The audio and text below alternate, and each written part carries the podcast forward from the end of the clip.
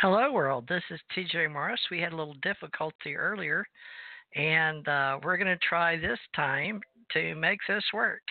Oh, good. Dave says we're on. This is Dave Emmons, folks. He's going to train us as an alienologist. I'm really excited. We had up our earlier show, and for some reason, we got disconnected. So uh, let me bring on. Uh, our guest, which is Dave Emmons, a journalist, and uh, Tommy Hawksblood uh, from Hawaii. Dave's in Illinois, and they can hear me, but uh, y'all give me a few minutes to get you on here. Uh, I see you spinning, so you know it's something going on. I think in the uh, clouds up there, something I'm not sure, but uh, I see your phone numbers. You're here could be because I tried the chat room today. I don't know, or because I called in on direct. But we've got this show up. Now we just got to, it may be my computer, so I'll have to see how all this is going to pan out here. I've done my clear browsing, folks, and I guess uh, because my company is now American Music, um, American Music, American Communications Online, that uh, we have to do it under our banner flag. Okay, now it says you're on. Let's see. Is can anybody hear me? Dave, can you hear me? Yes. Yes, I oh, am here, Teresa. Yay. Thank you, Dave, for being so patient. I can hear me feedback. Uh, are you in front of your computer? I'm in front of my uh, landline phone. okay. All right. Well, hold on. Um, that may be Tommy Hawksblood. Tommy, is that you? Uh, apparently not. Well, hold on, Dave. Uh, Tommy, is okay. this you? Hey, Mad. Yes, that's me. Oh, that's great. me. Oh, okay. Amad made it tonight. Yay. Wow. We got cut off of our earlier show, guys. Uh, we apologize if you were able to hear us. We got the whole crew here now. And uh, Angie shut my door. I'm doing a live show, and it took us an hour to get on today. We were. I wonder if we were controversial, guys. I'm the only woman here, but uh, I'm real excited to have uh, three major players in alienology. But I guess we. I shouldn't have used the UFO Secret Space Command in the topic. I am really shocked. So if you got to hear anything earlier. Uh, good for you because we got knocked out completely. Absolutely amazing. So, a Mad Painter, my producers here on Skype, and Tommy Hawksblood with the ACO in Hawaii, and our guest, Dave Emmons. He is actually a journalist. He actually went to school to become a journalist. And so, let me get the whole crew uh, typed in here and uh, buckled in the seats. So, uh, let's see here. A mad painter. I'm, I know you've been really ill, but let's get you as our new general manager here. Uh, would you tell everybody who you are as an author and the manager of our new group here, ACO, please? Uh, well, I'm just an old hippie that likes to find out the truth, and uh, I enjoy doing artwork and uh, mainly graphics work. Uh, I'm a radio host and general manager here at ACO. Thank you. And I'm so glad to have you because we really had some technical difficulty today. I, and I was uh, we've got. you were what? I was listening. I was talking to Tommy. Oh, about so. It. oh, good. Well, thank you because we don't. So there was some data uh, collected, uh, which uh, may or may not have been controversial. I'm not sure. I was just going to try to introduce how we're going to go forward with alienology with Dave Emmons as a journalist. I don't know why that would be of importance to kick us off. Well, it's probably just a coincidence. Even on the uh, uh, the Blog Talk uh, radio page, uh, it said it was waiting for the host to call in, and there wasn't nothing there yet. So it has something to do with Blog Talk Radio, I'm sure. Okay, okay. Well, I'm glad to know that. So we did. We apologize, folks. Now, Tommy, would you introduce yourself and then you can make a comment and we'll get Dave talking here. But go ahead, clear the sure. air. Tommy Hawksblood here, calling from the Big Island of Hawaii. Sorry about the inconvenience. Uh, I just started to talk a little while ago and we got cut off. But uh, yeah, there's so much going on about that right now. But I've been involved with the UFO world almost all my life, as far as spiritual quest as well. And it's time for I feel the truth to come out, but not stories. So I've been pushing. Uh, I did four books. I'm on my fifth book, which will be a manual, and it's called How to See a UFO. And I promise anybody that reads it, they'll be able to see a UFO if they do what I tell them to do. So I think everybody needs to see one because otherwise they're just going to think that it's maybe a possibility. Uh, it, it's going to happen soon enough anyway. But as far as right now, uh, with all these stuff coming out, they need to look between the lines to find the truth in everything that they hear, read, and see. I mean, there's so many fake pictures coming out, so many storytellers coming out, and to filter through that to find out what's really important, what's going to affect a person in their lifetime. So yeah, that's my goal in this in this whole thing. And TJ and I are planning on doing a lot of different things as well. But I feel a couple workshops are really important for protection and, and everything else about what's happening. So uh, we're going to get into a lot of different things. So I'll give it back to TJ. Thank you. Thank you, Tommy. We appreciate your seven years of loyalty. Folks, no matter what, we're not going to go away just because we have te- technical difficulties or controversial issues. We try to stay out of politics and religions. That's why we have asked a professional journalist and also uh, alienologist. You know, we've talked uh, here online with Derrel Sims one of the investigators with me in Houston, Texas area. Uh, uh, Derrel Sims, me, and another Texan uh, that has passed, Jim Marrs. Uh, we carried various groups together, uh, especially in social media and on UFO Digest and working together out of Texas. But right now, we're going to talk to Dave Emmons out of Illinois and get to know him a little bit better and see if we can't entice him into helping us in our ACO Network media partners with Ahmad and Tommy and I. So, Dave Emmons, welcome. We apologize to you for any inconvenience that we've caused. Uh, you were on last week's show, and we would like to talk to you about how we're going to build the topic of alienology in our UFO Secret Space Command, Alien Contact in our Allied Command. And we have a lot of free people out there sharing it with social media, including on our UFO Secret Space Command. So, uh, how are you tonight, Dave? Give us a sound I, check here. I am doing very well, Teresa. Thank you very much. And uh, to the other uh, hosts and, uh, and partakers of the program uh, uh, Tommy, who's written five books. That sounds uh, rather fascinating. Uh, he, he's been around the corner a few times, I guess. So, yeah, I've I've been around for, ever since I was 14 with this UFO topic, and it seems like the more I get into the UFO topic, and uh, your other guests will probably know this, that the more you get into it, the more uh, smaller details you get into in order to find out the real truth about things. I'm getting into apports. I, I don't know if uh, any of you, any of the people on this uh, on this uh, committee here, have heard of apports and what the and what's going on with that. I I've recently been involved in uh, in you know submitting some apports and some pictures and things of that nature. These are objects that just fall out of the middle of nowhere. And you talk about alienol- alienology, uh, that that could be part of the the alien scene. I, I just, uh, I guess to kind of tell you a little bit, I heard from somebody earlier today that aliens like uh, chocolate strawberries, and uh, so I thought, okay, that's, I think uh, everybody likes those, but but uh, that's it's just information that you put you put together. Uh, if people have have met or had contact with aliens, but I've I've met uh, several aliens uh, live, and I met several uh, in regressed uh, vivid dreams.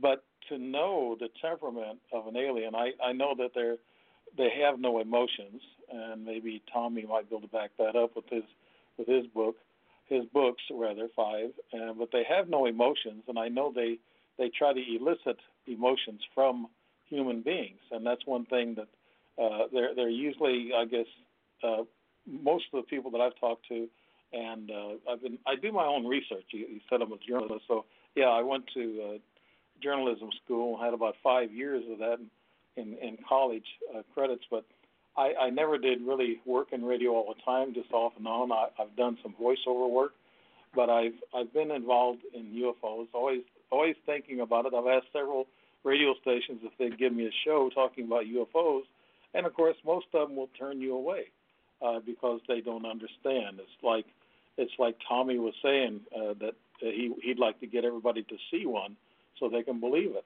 I don't mind people saying I have to see one to believe it. That's fine. Uh, I don't like the people who look at you and laugh, say, "Oh, you're crazy." I've had that too, and I imagine everybody else on the show has had that.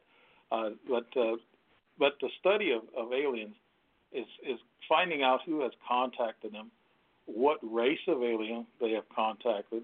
Uh, I've heard the reptilian. I haven't had much to do with the reptilian. I've, I've seen one that that come within my vision just for about five or six seconds. It scared me really bad. It looked like a cobra snake, and it, it vanished, disappeared.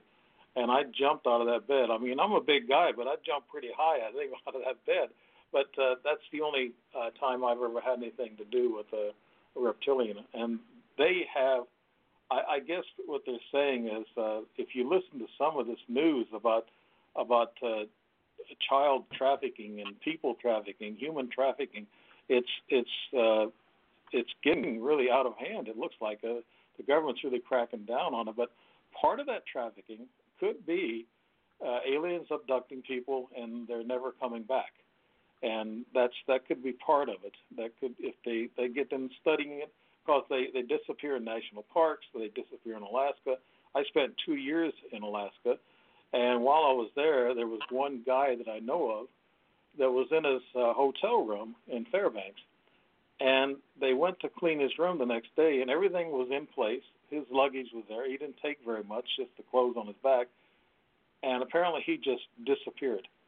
I don't know if Alaska is a good meeting place to disappear because a lot of people do, and uh, I spent two years there, and I and I, I've been told, you know, be careful uh, wherever you go up there. So everywhere you go in Alaska, you got to be armed anyway. The cops even tell you to be armed uh, because you never know what you're going to run into—a bear or some or some backwoodsman who is uh, is a little bit out of his mind. But I think the UFO uh, problem up there could be one of the things that is that is involved in people disappearing. Uh, as far as knowing the temperament of, of aliens, that's uh, something that I've I've gotten into a little bit trying to figure them out.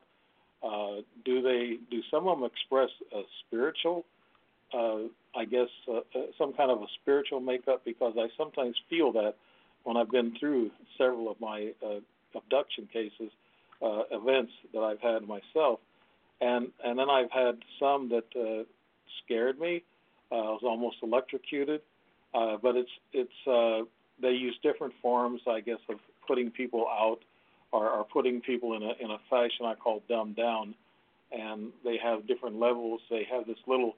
I think I've seen this device. It's a little a black device about five inches long, fits in the palm of the hand, and I think that's what they use to dumb you down. It must be a real powerful small device, but uh, that's that's how they do it. But uh, I know I'm kind of jumping around here, but uh, with the alienology, I, I'd like to you know uh, talk about the the aliens themselves and who they might be, and how many do we have here uh, visiting Earth? Any comments from Tommy? Tommy's uh, been. oh, sure. Uh, the first thing I want to say, you know, it's funny about when you said chocolate covered strawberries. I know the uh, tall whites, they come to the to the uh, planet Earth, and that's one of the things they really want is strawberries. I love them. it's the only thing they can't get. But I love yeah. chocolate covered strawberries. I used to go down on, on the waterfront in Illinois there, Dave, if you know right down there on Michigan Avenue in Chicago, and yeah, get the right. best chocolate covered strawberries. But that doesn't mean I'm alien, does it? Just means no. I have No. something in common. Okay, but I am alien. I'm No, sure it's some. I think we're all aliens. I think I Yes, think alien yes, civilization exists, and I think we're all aliens. But uh, back to back to you guys. I'm going to mute because I just wanted to say I love strawberries. What I wanted to tell you about, uh, I I did photography with Sargel 18 for years. We used to lecture all over the United States for global sciences. But the things you talked about, we shot with probably the top photographers in the United States, and that's no lie. We got pictures of every kind of creature, entity, every kind of ship. Uh, he even had artifacts that were out of place, artifacts out of date, out of possibilities of being created. Uh, we got we had a video of an alien coming up to him as well, uh, in contact with that. So uh, we considered ourselves the top photographers in the time, and that was around '96. And then I was trying to become friends with John Ford, and then they arrested him. But he shot the best video ever shot of a UFO crash on this planet. Uh, he's in the nut house since then. They won't let him out. So uh, I was involved with this when I was much younger. I work with people directly, women that lost their children through abduction at eight and a half months pregnant, and proved it.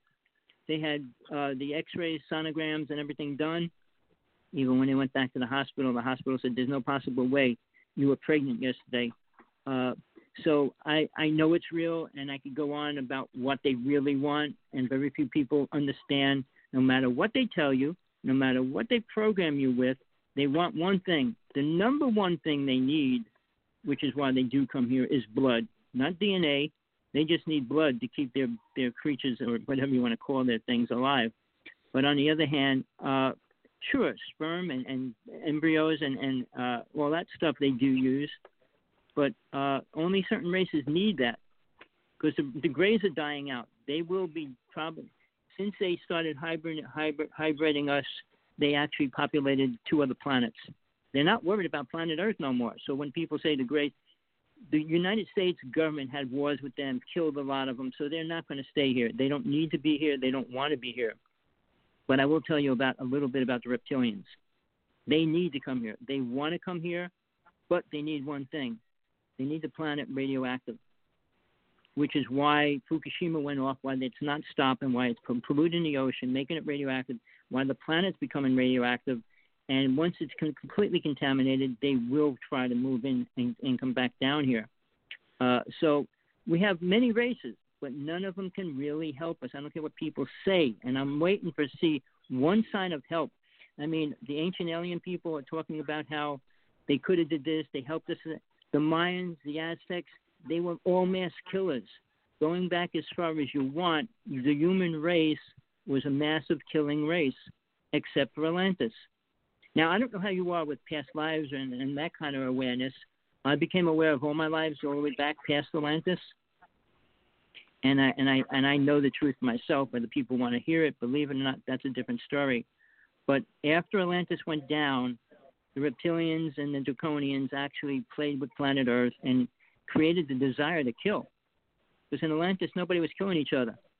And they, they didn't eat meat. They, there was a lot of different things that were incredible in Atlantis, which was taken away and replaced with killing and, and all the other aspects. Because they don't have feelings and emotions, like you said. And I consider it, they're not spiritual. They cannot talk about God. I dealt with people from Venus, there's only seven people that were supposed to be the original seven beings that came here from Venus. What they say, what they talk about, and then uh, I met my first alien when I was 12. It came in our house. Uh, but from that point on, I was dealing with multiple ships following me and all kinds of stuff. I'm protected.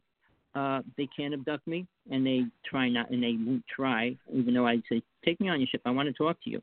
But uh, I'm seeing a light ship all the time now, which is like above me in here in Hawaii. I mean, about a month ago, it blinked at me 120 times in about 25 minutes. So, and they've been doing that for a year, so I have no clue what they're trying to say. I've been trying to talk to them, which they will not come down and, and actually talk to me, uh, or they can't beam me up on their ship. So it's kind of a, a, a void situation. Hey, so, Tommy, but, can we uh, watch the I'll, clock I'll give it back to to you. pass the stick? Yeah.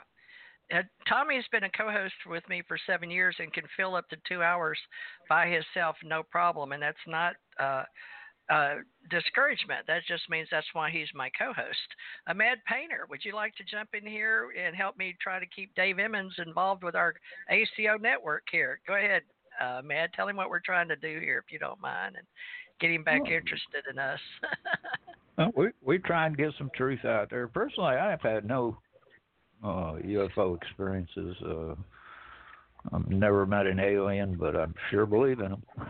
There's just too much evidence out there that says they're here, that they've been here and they've been in a lot of places in our solar system. You know, I just I fully believe in them, and uh, I think it, the truth needs to come out. Uh, I think there's a lot of people like me that believe, even though they don't ha- have to have any proof. But it'd be nice to be given the proof. Yeah, I, I've I've seen five up close UFOs. Uh, probably not as many as Tommy has. Uh, I'm interested in in the one that walked into your house, Tommy. Uh, the, what did he look like? What race was he? And what you have pictures from 1996. Those would be wonderful pictures to to put out. If you have you have a book on that. Well, my book right now. See, I work with a, a of 18, and we shot we shot thousands and thousands of pictures. But uh, when we were working together, he downloaded them on his computer, and then somewhere in the interim, we weren't talking too much, and he copyrighted everything. So, I mean, most of my pictures are in his computer under his copyright, which is fine, because I really wasn't pushing UFOs. Uh, that wasn't my goal in life. But uh, getting back to when uh, the first alien came in my house, I was only 12. I had my friend staying over my house. Uh, I, I, I'll, I'll put it as fast as I can.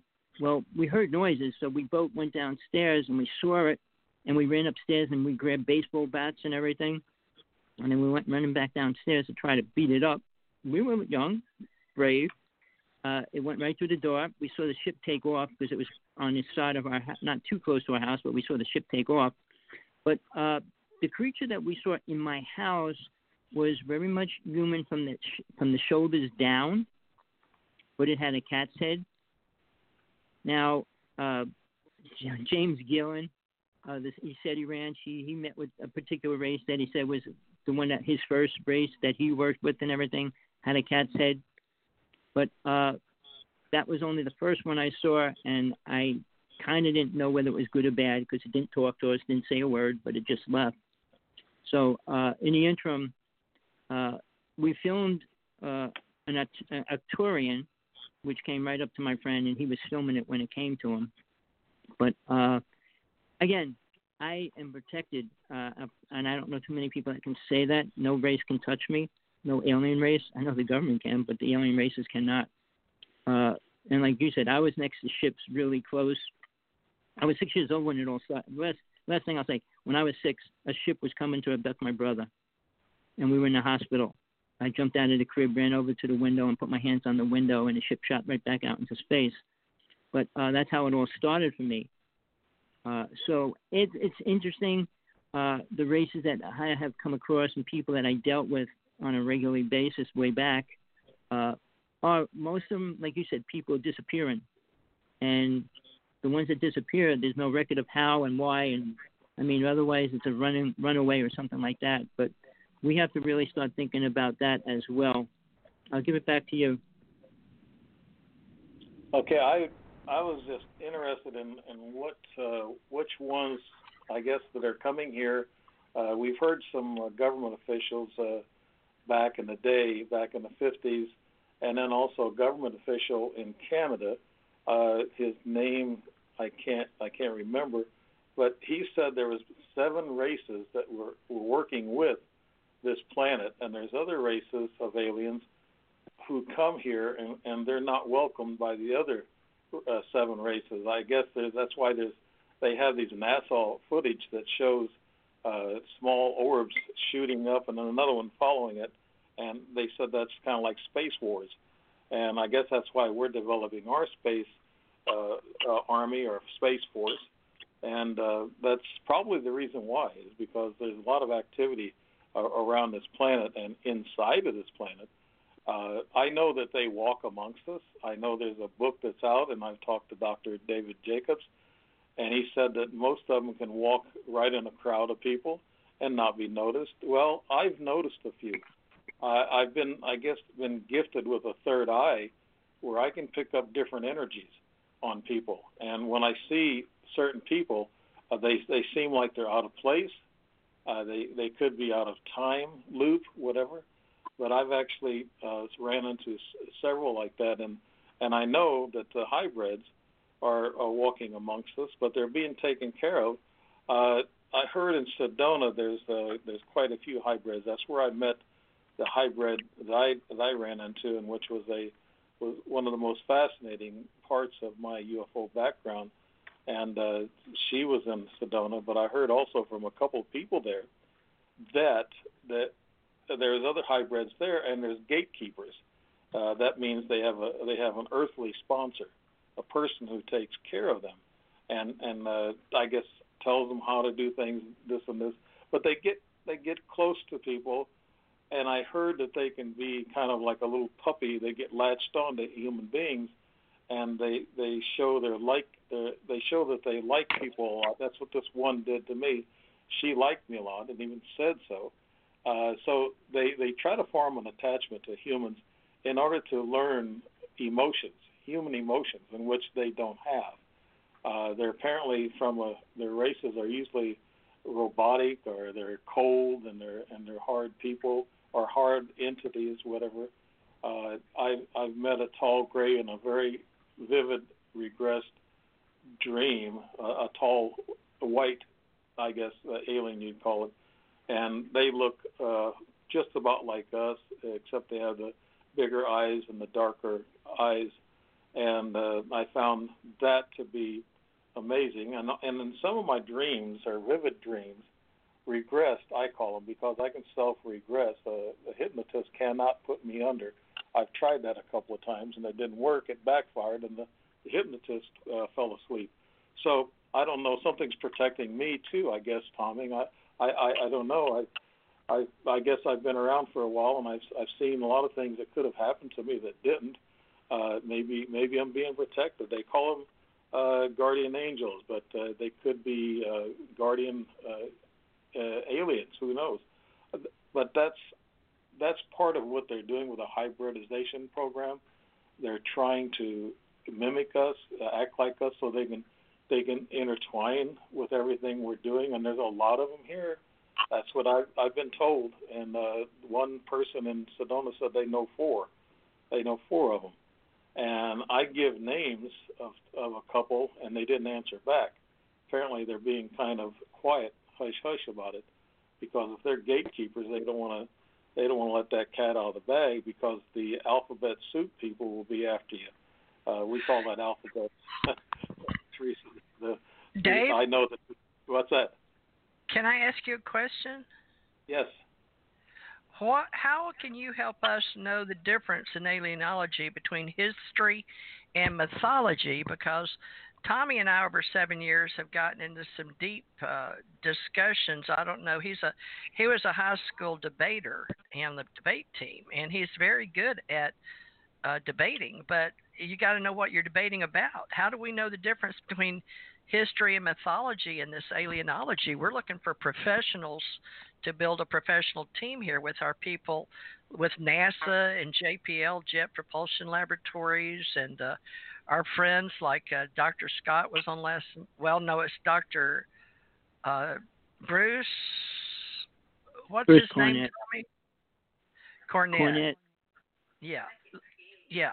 So, uh, can you tell us how are we going to write this up? Because we're looking to have a professional trade association for the UFO Association organization, and uh, in that we have uh, officers for the Allied Command Organization, and we will be promoting the Space Force. And uh, we've got our own patch, and uh, we also are going to recognize our veterans in the uh, Supreme Allied Command, the Allied Command forces on the planet, all the veterans, whether they're in Arm- Army, Navy, Air Force, Marines, Coast Guards. And uh, we're, we're getting ready to do all this in 2020. We're looking forward to people. But now, just so I can tell you how I do it, Dave, you don't have to take my advice, but I am a Stan fan. I am a Stan Lee fan, and I am a Stanton Friedman fan. So what Right. I did was uh, George Filer and Stanton Friedman helped me set up a long time ago the first UFO Association, and we did. I didn't work it with all my websites uh, as much as I could have, but those have been smashed because it got so expensive. So George Filer has his files, Tommy has his, Ken R. Johnston has his, and uh, Dr. Bruce Maccabee, I'm sure, has his. And the man that came on last night in my ACO club Dr. Bruce Cornet. Now, he's been with me a long, long time, apparently on the planet and with a, a higher group that look like us, but he does, uh, he, he endorses that women are in charge of this group that look like us, and I, I, I work with them too. Now, we, it, I was gone two hours last night, and my dog went and slept with my daughter, and I woke up just as uh, awake and knowing I'd gone and come back, and I was debriefed and uh, I'm amazed that I'm even back here again without a body near death experiences. But Tommy knows, and I, I want to know how do people like me are going to share with by location when we're here in the Bible. They would take you in the twinkling of an eye. So this is is this going to be history, mythology, or religion? And and I'm going to mute now and let you talk about that because uh, and and uh, Ahmad, will you make sure that the uh, baton gets passed around there, please? And I'm going to mute. So I'm really interested in the difference and how we're going to do all this as a journalist. Go ahead. Okay. As far as history is concerned, I think we can differentiate the, the three. Mythology is going to be something that's going to be harder to place because we're not really 100% sure on mythology. On history that's been documented, uh, we can go back to the starting of this country with George Washington. There was a Saint Germain uh, who come in play, and uh, and he taught them how to how to write the, the Constitution, and he, he he told them how to how to put it together. And these people all met, and he said, "Get it done." And he got up on the balcony, and this guy was tall, and he might have been a tall white alien. Uh, and he's been around the world in other places, like in Italy and France. You've heard of Saint Germain. Now, he played a role in the history of aliens, and we can we can kind of push it that way. George Washington and Thomas Jefferson, Benjamin Franklin knew this guy very well, and they uh, they also they he told them to start this country. You're going to have a, a great country. Don't worry about battles. You will win them. That's what George Washington was told, and I I believe they've helped them maneuver around the British at the time to to win uh, that Revolutionary War, and so that's part of the type of history I think we can see that the aliens have been involved with. I'm going to have a harder time, like I say, with mythology. Uh, you can go back to the ancient Greece and uh, and back in the Egyptian uh, mythology and study that, but it's all part of the same thing. It's the aliens interacting with the human beings here. And uh, the religion part of it, it's it's all in the Bible. You can read it. Ezekiel, uh, Moses, uh, Noah. Uh, he he was supposed to have been tall, blonde-haired, blue-eyed. He looked different than the than the rest of the people there at the time. So actually, it, those are the other books. Those are not in the Bible books, but those are uh, in in the in the books of uh, I, I guess uh, Hosea or whatever, but there's in one of those books. I'll I'll think of the names, but that's part of the, uh, the religion part of it. And Moses was, well, I guess, was talking to God, but actually, it's uh, he was talking to, uh, no doubt, aliens, uh, and that's that's part of where religion plays. Uh, I I guess the reality of everything is that I, I think they played a, an important part uh, in this in our human existence ever since uh, ancient Sumeria. And that's that's part of the history part where you can talk about the aliens being involved there, the Anunnaki. Uh, so those those areas of history can be compared with what is going on today. Uh, like I said, uh, the mythology part, Teresa, is going to be uh, hard to figure out, uh, but you, you can follow the leads on that and take a look at it and see what they're saying is compared to what we have already seen in history and religion. Uh, I guess, Tommy, you have any thoughts on, on that, uh, separating the three? Uh, well, I did so much research and became aware of my lifetimes during those time frames, so I know a lot about it, uh, which goes against what most people believe. As far back as Moses, Moses was to me the greatest black magician to live on this planet. He was working with uh, a lot of different things. Don't forget, when he came off the mountain with Ten Commandments, he he wrote 600 more, and those 600 laws are un, no person could follow them. And what he did uh, all the things he did had a matter of killing children and women and children. So yeah, I don't talk about Moses much because I know who he was, what he was. Uh, he didn't follow what supposedly God told him. Tommy, Tom, uh, Amanda, let me do a sound check. Uh, oh, can you hear me? Hold on. I have to put my mic down. Uh, Ahmad, are you back now? You got kicked off. Yeah, uh, for the moment, I I told you my internet's been going up and down. Okay, folks, I've got the con tonight. Normally, uh, our our general manager will have the con. I called in on Skype direct, but uh, it seems to be working tonight. We're checking it out, but uh, he got cut off. But Ahmad's been having trouble over in his area anyway, right, Ahmad, with you coming and going? Oh yeah, this is an ongoing thing here.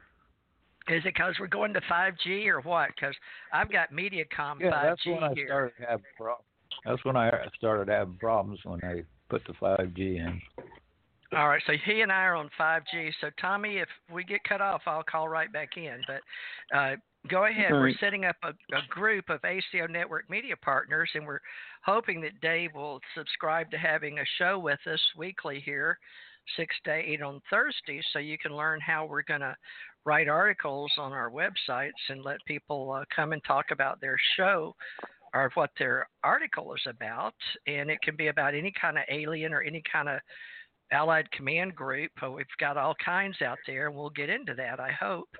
You know, I, I subscribe to the Andromedan group in the Andromedan galaxy of M31, but I was uh, trained outside the universe, and I was told that I was chosen before I was born. So I have a probably a very generic story that everybody can tell you. Yeah, yeah, you know, you were talked to when you were a kid, you had a playmate, and then the seventh grade you're abducted, and you know, went to White Hat Sands, blah blah blah. So, uh, but we don't know. We're comparing to see if it's generically standard now, and that's why I want Dave to help me document as an alienologist and uh, work with me and Derrel Sims and Tommy and Matt and oh my gosh, all these other people, and uh, Graham too.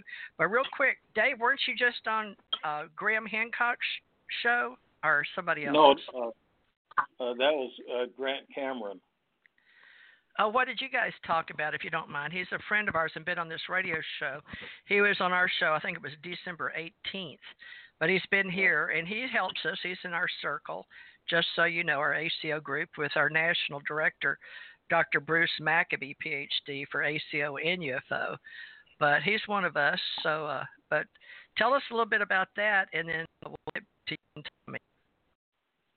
Okay, I, I, guess we didn't get in deep enough into the religion history and uh, you know that type of separation, but that that's what we'd have to look at. Uh, I, I, guess looking back in our in our natural history, what what involvement uh, the aliens had and Saint Germain, I need to finish that story. I don't know if a lot of people know that story, but as as he helped them put together the Constitution, uh, and he told them, he said they can do it and it, uh, get it done. So he sat and watched them.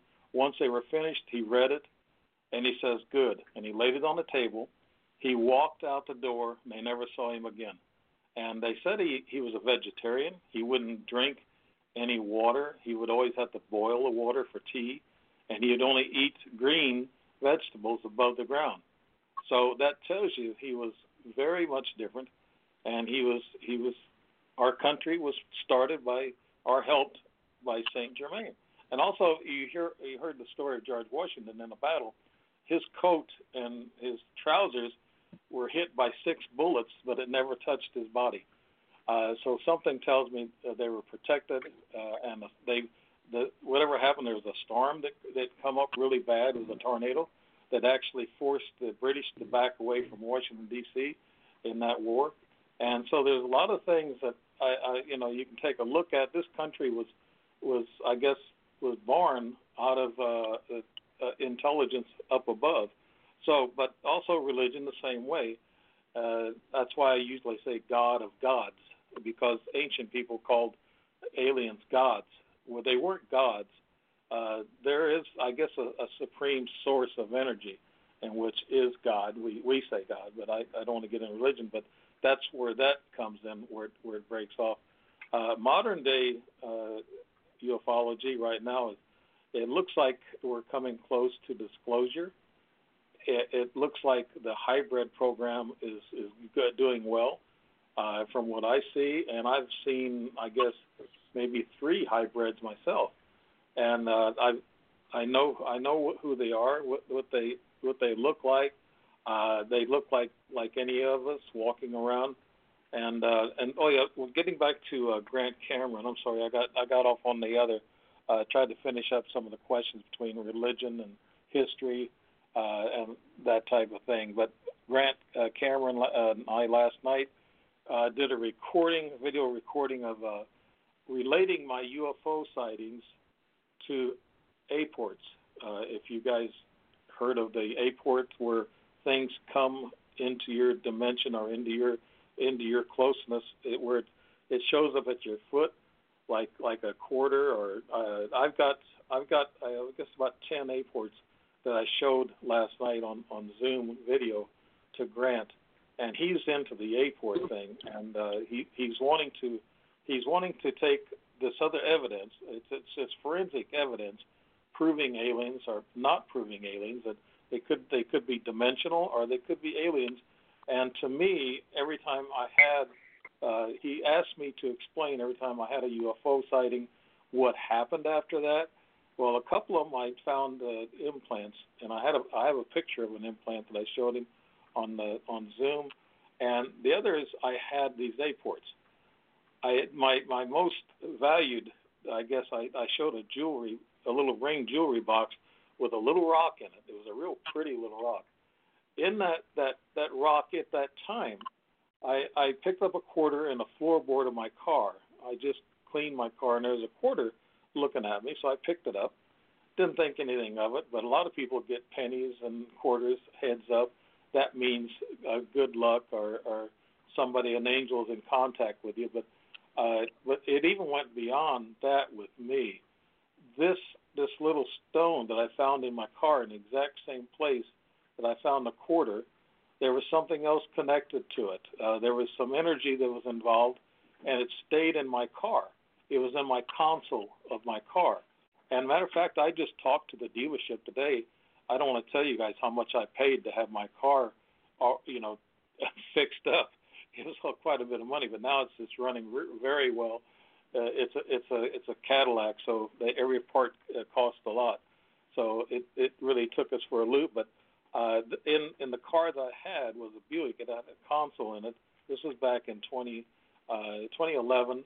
It was after I met the hybrid uh, alien, and everything started. It, it started moving more rapidly after I met that hybrid alien.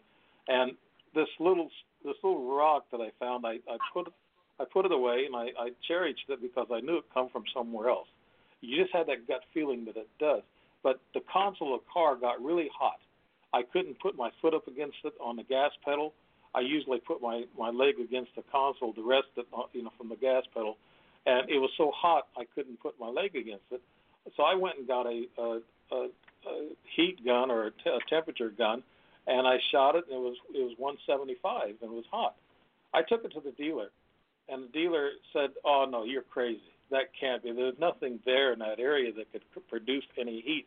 I said, it's hot. So the manager went and got his heat gun. He shot it. It was 178. He says, my God. He said, what's going on? And he said, well, we'll get that in and check it out. Well, they went into it, checked everything out, looked over everything, and they put a little, uh, I guess, three eighths of an inch of insulation in it.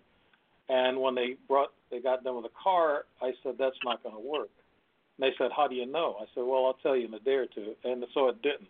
The heat was still coming through, and it was really hot and uh, I took it back, and they they called Detroit to try to figure out what the problem was. The engineers uh, were talking about how to how to resolve that issue, and I told them how to resolve it. I said something come in my mind telepathically. I guess I was being spoken to from them up there, like uh, like uh, Warner Braun Braun said. Uh, but I I told them I said get insulation with a aluminum metal backing, and they said why? I said I can't say why. I just know it's going it's going to work. So they did that. They put that that aluminum backed insulation in there, and so the the temperature dropped. It it wasn't hot anymore. And they looked at me and they said, Dave, how'd you get this information? How'd you know this? I told this one guy, and they actually asked me today. They said, "Have you been out west lately?" And the two same guys that worked worked with my car, they were managers at dealership, and they uh, they said, "Have you been out west lately?" I said, "No." I said, "But I'm thinking about going out there." And they said, "I hope you don't have any more problems like you did."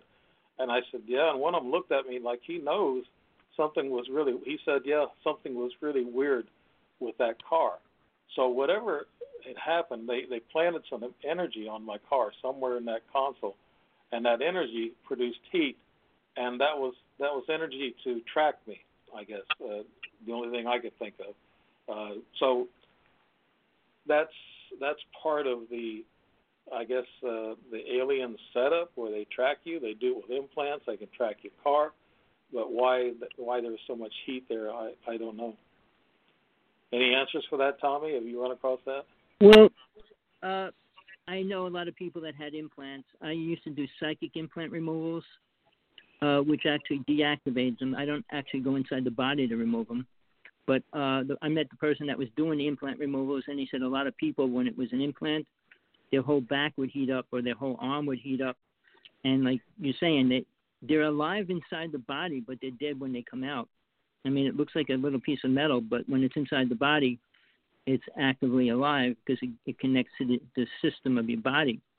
Now, another friend of ours was on my show and uh, recently on TJ's, uh, who was implanted a couple times, and she had a boyfriend cut it out of her back, and she just threw it away. But uh, there's a lot of things going on. But I just want to just backtrack one quick second. I, I I lived in Jersey, and I went to the Jumel Mansion, it was the oldest house in New York City. Uh, I know a lot about George Washington, his daughter, and everything else. I can tell you some facts. Maybe we can talk offline one day. Uh, George Washington was spiritual. He worked with an angel. He also wrote a prophecy of the three wars that are going to happen to the planet World War One, World War Two, and he predicted World War Three as well. So, uh, again, I'm part native, so I dealt with a lot of the elders, and it was also, whether you can add this or not to your uh, story, but the Native people created the Constitution of the United States. The symbols, everything came from the Native people. It was when they were being forced to unite, and that's how it was created. But they were outlawed from the Constitution once it was created. Uh, so there's a lot of stories. And one last thing, I mean, we have to really find the truth within each one of them, because when we talk about aliens and gods, you have to forget there was another thing in place too, and they're called deities and they walk the earth as well. Uh, so there's a lot of combinations of deities, aliens, and gods. Uh, so, and then when we put aliens into the picture as being gods, who controls them?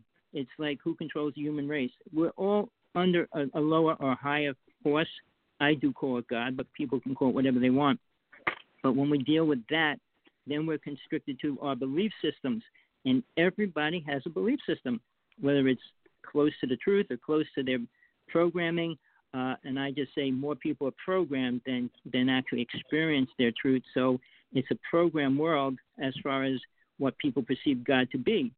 And I do multiple talks on God, multiple talks on Jesus, multiple talks on on spirit and death because I had five death experiences.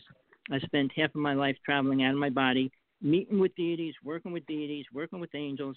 I do not deal with aliens because they're just a, a lower level. They don't have the feelings and emotions that the human race does, and that's why they're here other than food. So yeah, we can get into that some other time. But uh, if you ever want to talk off offline, we can as well. Uh, I've been there, done it. Uh, and when people say, well, like you said, out of place artifacts, my friend has a knife. It's a knife was made in uh, I think 1847, and it was in a rock that was over thousands of years old. So how is it possible? So uh, I feel my viewpoint on that real fast is aliens are implanting things on planet Earth to make us believe certain things. And if you know Billy Meier's story when he went into the cave and pulled up uh, uh, the, the, the manuscripts of of the, supposedly the person who killed uh, helped kill Jesus, Judas, uh, and he said he uh, he released that, but the people that he gave that to the whole family were killed, so he can only release part of it, and that's the Tower of Jamad by by by him, with Billy Myers when he wrote it, uh, rewrote it because it was in another language. So yeah, there's stories and there's truth, but I really feel that the government is dealing with aliens and not the ones that are playing with us or being friends with us, and they're also dealing with lies and, and programming. So uh, I feel anybody that got promoted, uh, abducted, I call it abducted. People will say now they're uh, experiences. Experiences are programmed people. And I just had a big discussion with somebody that was abducted when they were little. I said, once you get abducted, they already chipped your brain, your consciousness.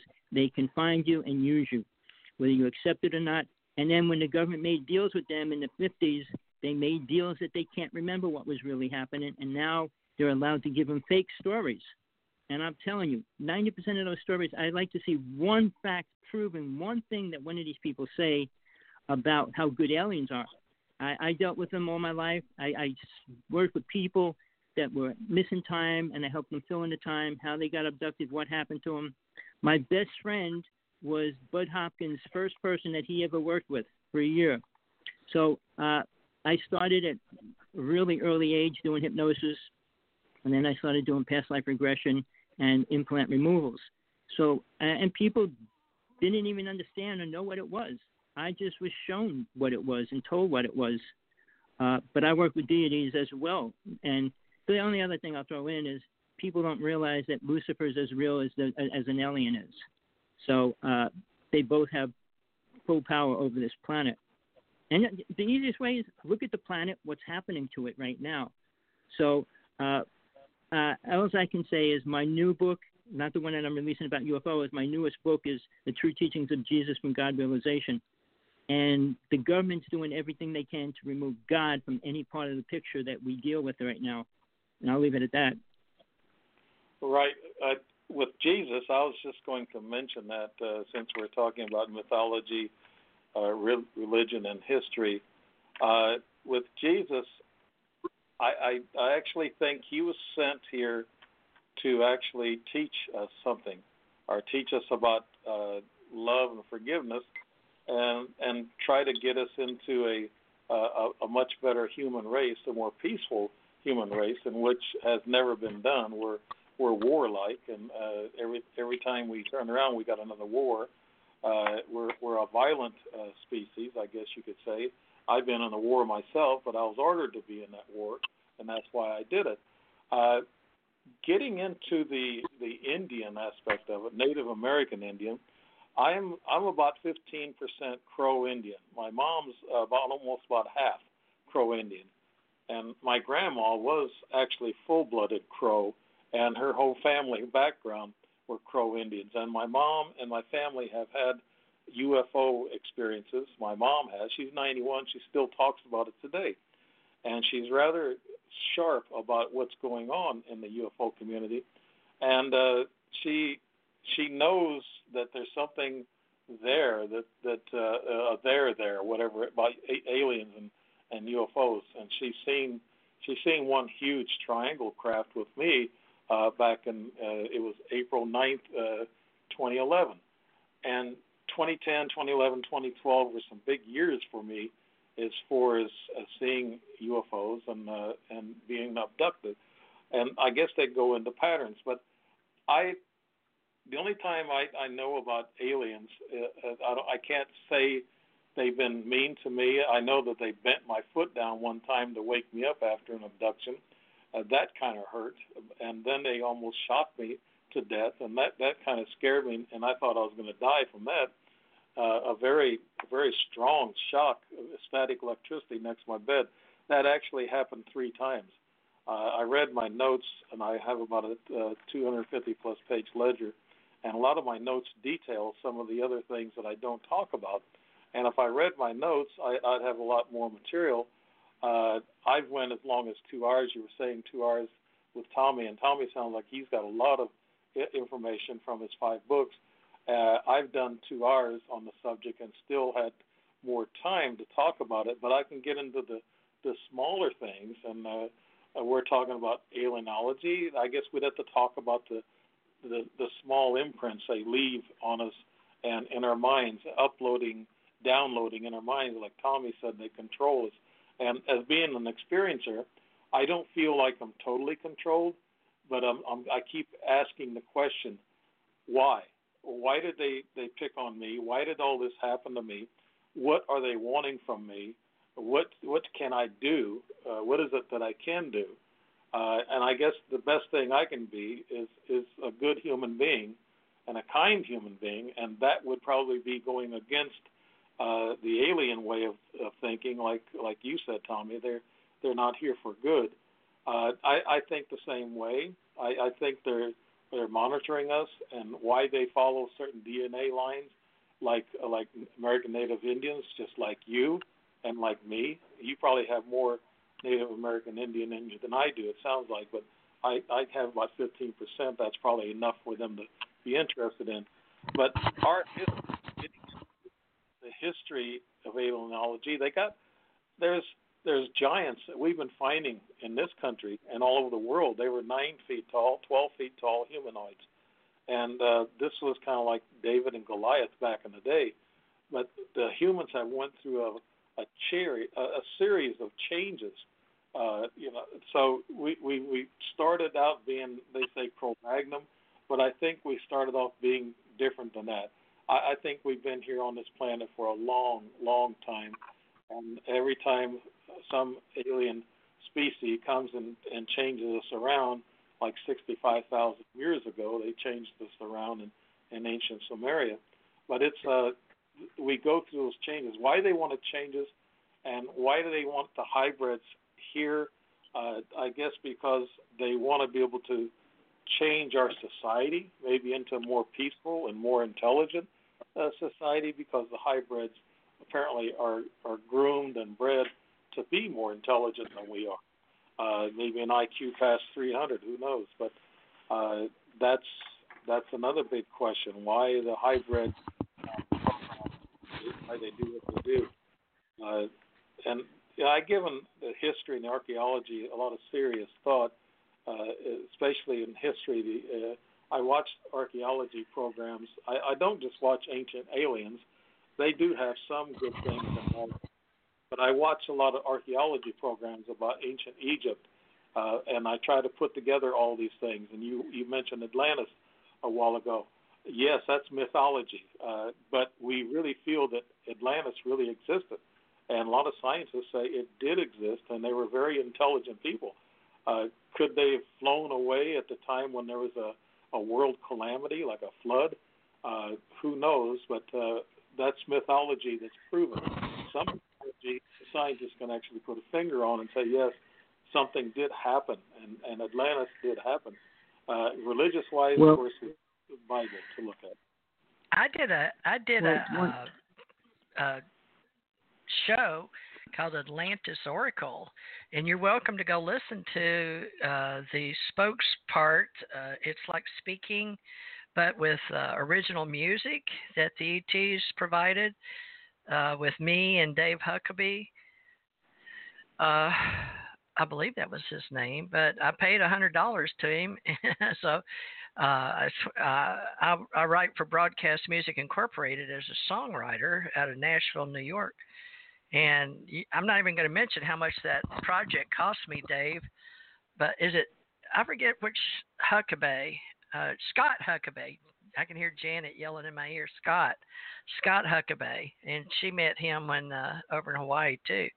But uh, I'm just letting you know it's free. Uh, I don't get paid to do that. I, I, I'm put I mean, over fifty thousand. I'll just say it like that. And Mad knows how much I put in there, well, at least what I told him. But uh, it was a very expensive venture. But it was during the Steve Jobs area when he came in and helped us on the internet. And uh, I had to go with CD Baby and some other company in New York and to use uh, certain shows I wanted or shoot certain music. But anyway, uh, Dave, just write down Atlantis Oracle uh, by T.J. Thurmond Morris, I think. I don't even remember. I don't even have a copy of my CD here. but uh, I went public with it. Uh, but it is about my past lives, at least some of them, not all of them, but a few of them. So I don't know if you would say that's it's history to me, but it's mythology to you, right? and this is what I want you my Atlantis? my music. Atlantis oh, music. Oracle. I, yeah. I, yeah, I haven't I haven't heard that yet, so I'll have to I'll have to do that. Uh, yeah, I you, you, you've been, it's you've on done so YouTube. Oh wait, Ahmad's talking. Truthful. What Ahmad? Go ahead, Ahmad. I said I believe it's up on YouTube. The one song. Uh, okay, it's on YouTube, uh, Atlantis Oracle, and by Okay. But I don't know if it's. Uh, I think back then I used T.J. Thurmond Thomas Morris because I wasn't quite. Let's see, when I did that, I was still wasn't married to my husband, and uh, I used the name Thomas because my mother was Teresa Thomas and my sister Brenda Thomas, and in my divorce from Gerald Orr, I put back the name Thomas. So I think it says Teresa Thurmond Thomas. Do you remember Mad uh, at all anything, or just you pulled off the music Atlantis just- Oracle once? Yeah, I just pulled up Atlantis Oracle and it was there. I don't remember Yeah, we own that. was-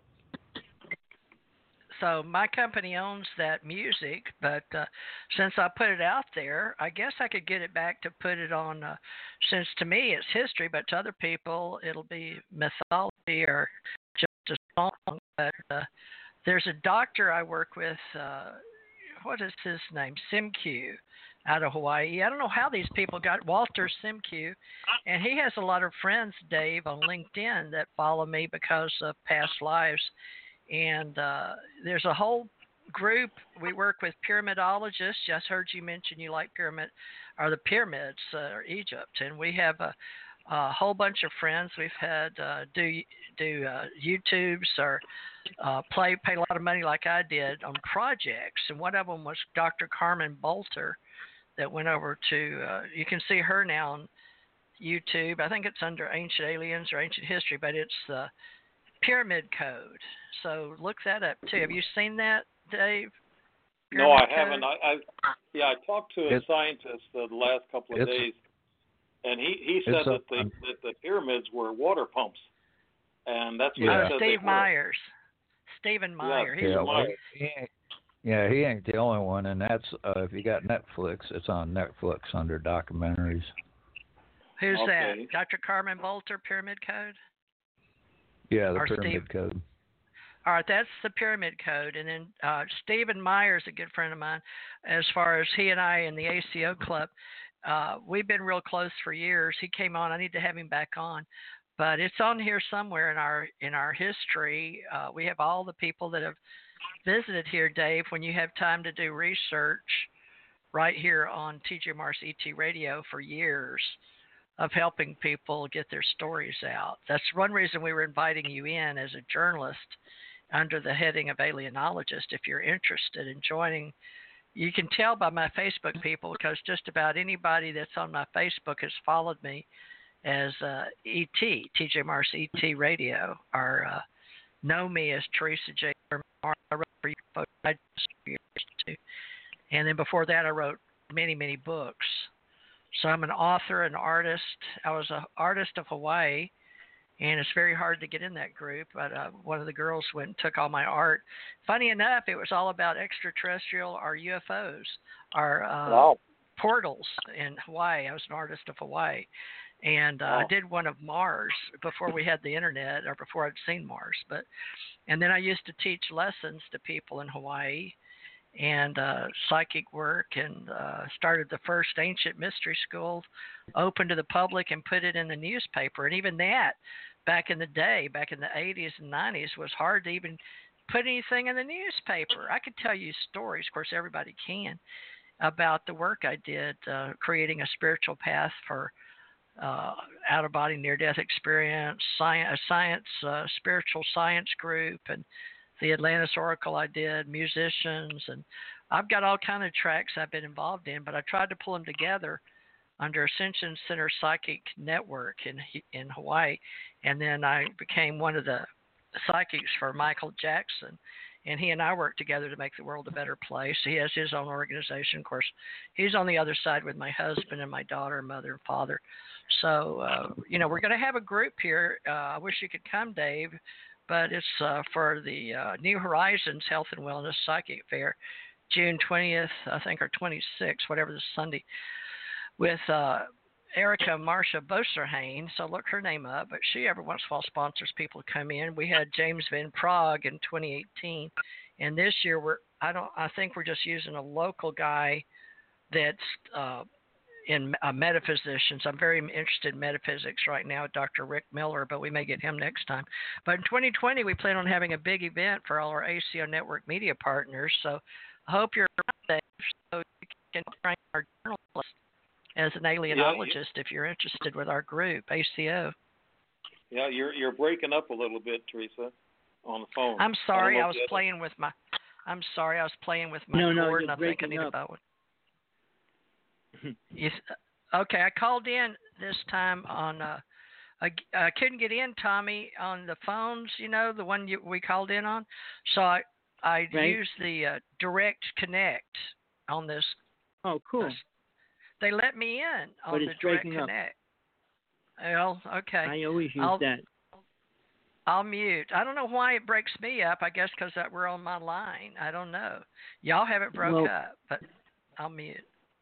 But Dave, you know, I just wanted to go backwards a little bit. Uh, I studied uh, multiple religions. Uh, I studied spiritual paths and everything. Uh, I traveled all over the United States. I sat down with many elders in every nation, and they talk about the star beings helping them.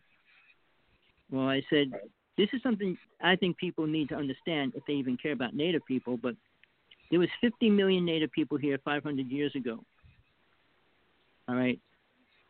In the past 400 years, 49 million were killed. So obviously, the help that they got from aliens didn't help protect their race. So I mean, when we, because they talk about the star beings, they don't know what race it is even, uh, and they talk about Bigfoot, and I said Bigfoot never helped anybody in the Native Nation as well. So people create stories, and that's why I fight hard to keep the truth online against the, the parts that are a little bit exaggerated, because basically when a man writes anything, he always exaggerates whatever he's writing especially if he doesn't know what happened in between. He has to put something in there to make it a complete book. So, uh, getting back to the Native Nation, I danced all over the United States with just about every tribe. Uh, I was with, with Thomas Banyacya, who was the oldest Hopi elder who carried the Hopi prophecy. And, and I was with him right before he died. And he told me, it's not going to happen. The white race is not going to accept it. It's not going to, and it, the basic prophecy says if the white man doesn't unite with the red man, the world will be destroyed. And when he died, which was years ago, but he said, if that doesn't happen, the world will be destroyed, and they're not ready. They're not ready to, to do that. And I don't want to get into that, but it's it's sad because he was one of the people that carried the Hopi prophecy for a real long time. Like I said, he was the oldest Hopi elder alive. And when he died, uh, James Keamy, which was a white man, took over the prophecy, and he kind of rewrote it to make it better for the white race. Uh, and that's what man does. I mean, if you go back in history, uh, one day we could talk about Atlantis, and I'll go into detail about what went wrong, what happened, and everything else if you want. But uh, again, I was there, and I saw it. I went, I, I, I left right before the destruction of it. But uh, when people talk about how it ended, why it ended, and why different aliens were here, and and have to realize the, the first race religion was Hinduism and they were dealing with the deities at the time. And sure, you look at the images of what they created. The deities are they're multiple figured, multiple heads, multiple hands, animal heads, and they're everything except normal looking. So were they alien races? Uh, people want to decide. And I'll tell you, deities don't work with the physical reality. They teach in the spiritual worlds, and that's so different than teaching in the physical worlds. And because what you learn there doesn't help you here, what you learn here doesn't help you there. And I could go on about that anytime with anybody on this planet. I mean, I've been writing letters to the Pope and the Dalai Lama and Tolle and all those kind of people. I said, you're telling people about the earth. It doesn't help them prepare for death. And that's, I, I feel that's the most important thing because you're not going to live longer than 125 years as a human.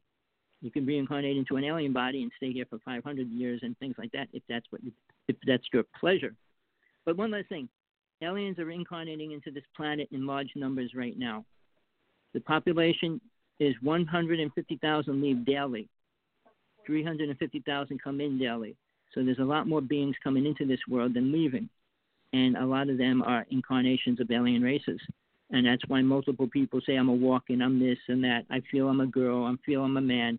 All those things come into play when you go into past lives and, and re- regression and all those kind of words, which I've been working on for the past three quarters of my life. So it's not like I just stepped into it and wanted to learn about it, but I experience what I talk about. So I won't talk about things that I, I haven't experienced directly. I, I give back to you. Uh, a couple of questions, uh, Tommy.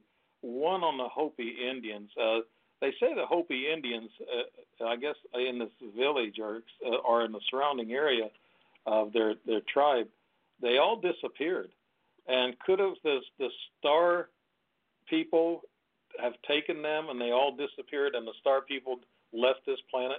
Is that possible? No, no. The Hopi people have always been in the United States, always.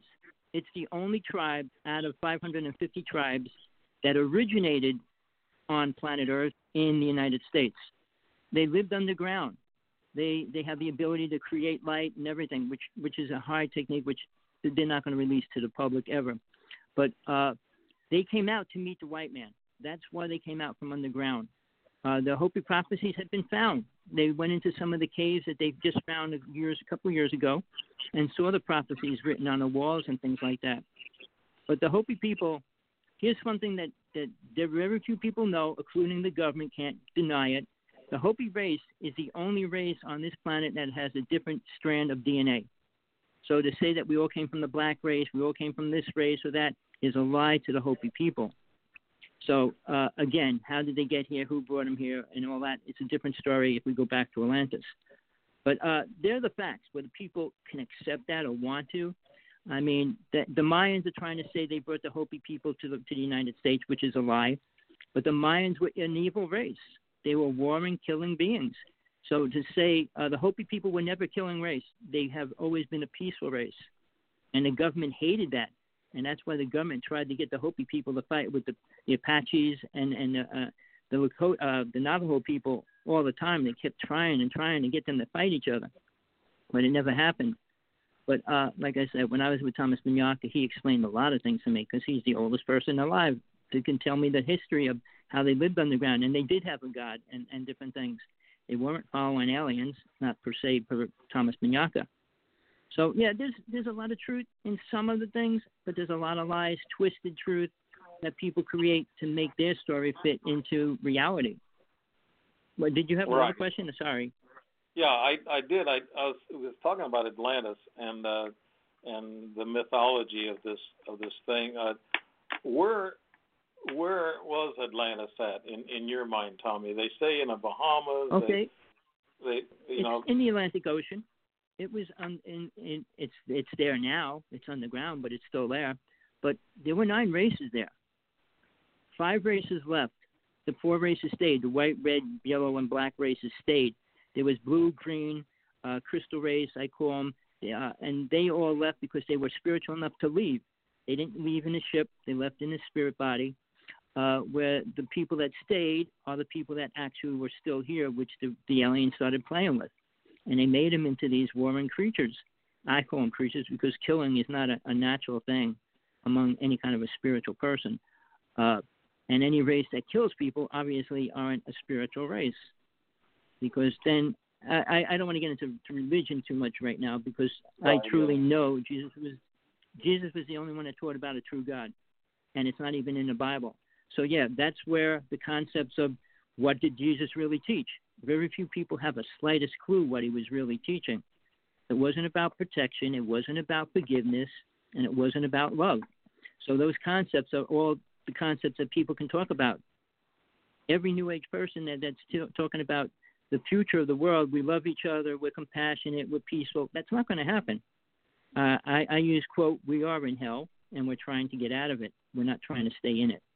Uh, that's how I talk. Uh, so yeah, I'm a rebel. I'm hardcore, but I had five death experiences, and I learned a lot more about each one uh, every time it happened. I spent 40 years traveling out of my body.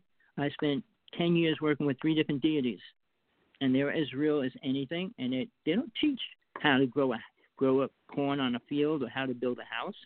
No spiritual being talks about that because it's not important.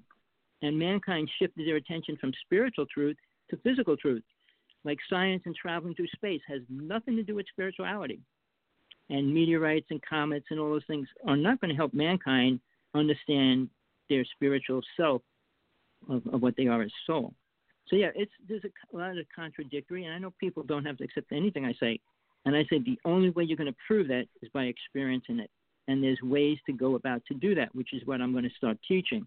Before I leave this planet, I want to at least leave that uh, scenario here for people that are ready to do that. And meditation's not the answer; it's only a starting point. Because if you you block out awareness, you're not going to understand anything different. So yeah, I work with a couple alien races. I work with deities. The deities are much more incredible to work with than an alien, and the same as the, the angels. Angels are all programmed. They have their own specific teaching that they give to mankind. Now Muhammad said he worked with Gabriel. So I mean, we can take out what we want out of the truth out of that. There was only nine angels in the Bible, and I and I tell people if you're going to work with an angel, work with one that doesn't have a name in the Bible. That if you're not if you don't believe in the Bible. Why use an angel from the Bible if you don't believe in the Bible? So yeah, there's there's things that people squeeze together to make their reality fit and work.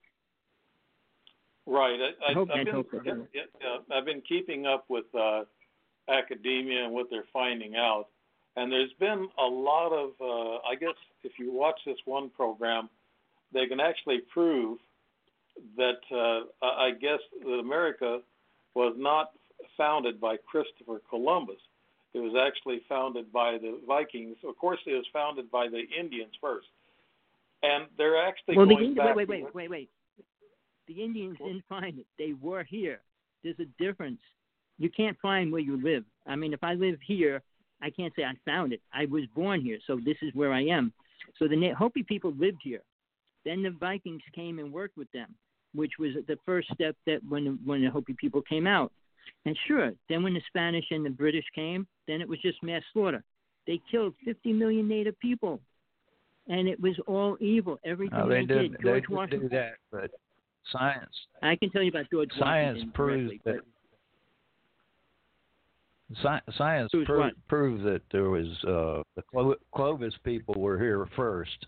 Then the Younger Dryas uh, catastrophe happened. Then the Indians showed up. Well, yeah, see, that's what academia. But- Yeah. Well, 500 tribes came from around the world. Only one tribe, which was the Hopi tribe, which is only one area of the part of the United States where they lived underground. They didn't live, live above ground, and people, nobody could even know that they were there. So, uh, to, for science to prove anything, I talked to a person 100 years old who was here and, and dealt with that way back then.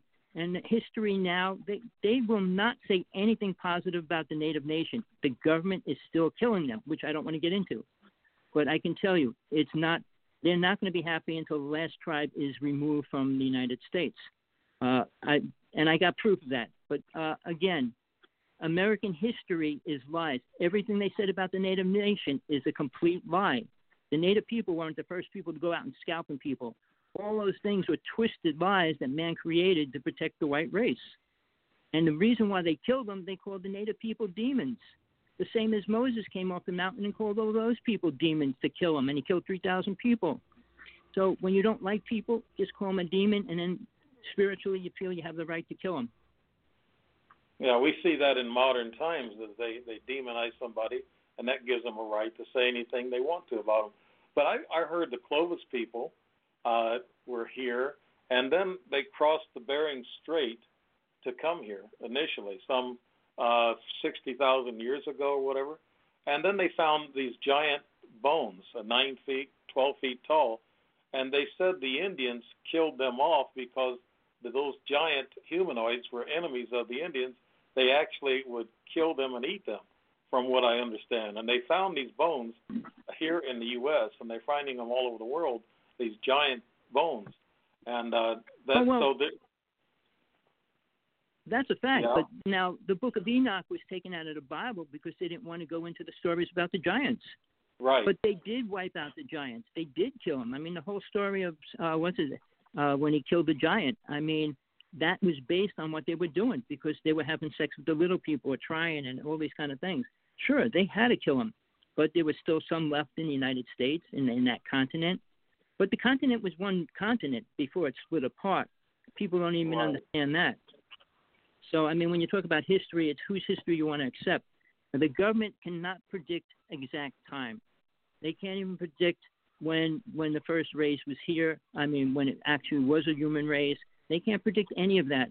So when people say, well, they know what time it was, oh, that's 10 million years old, 10 billion years old. Really? How do you prove it? The same as they Right. can't prove an alien race. Now, the, the government just released yesterday that Bigfoot was, the hair that they found was only de- deer hair. You'd think they're going to come out how many years later and say it was a Bigfoot? I mean, they're they're protecting their themselves, uh, which they're doing with the whole UFO explain, explaining what they're doing now. But will they tell the world that they had two wars in the United States with Greys and killed them? Are they going to tell them that they had two wars in space with the reptilian race? No, they're not going to talk about that. They can't put that kind of fear in people, or they won't, however you want to word it. Yeah, that'd but be uh, the stories. Yeah, good. Sorry. yeah that that'd be a scary disclosure. They they if they're going to disclose, it's going to be their way, of course, the government's way.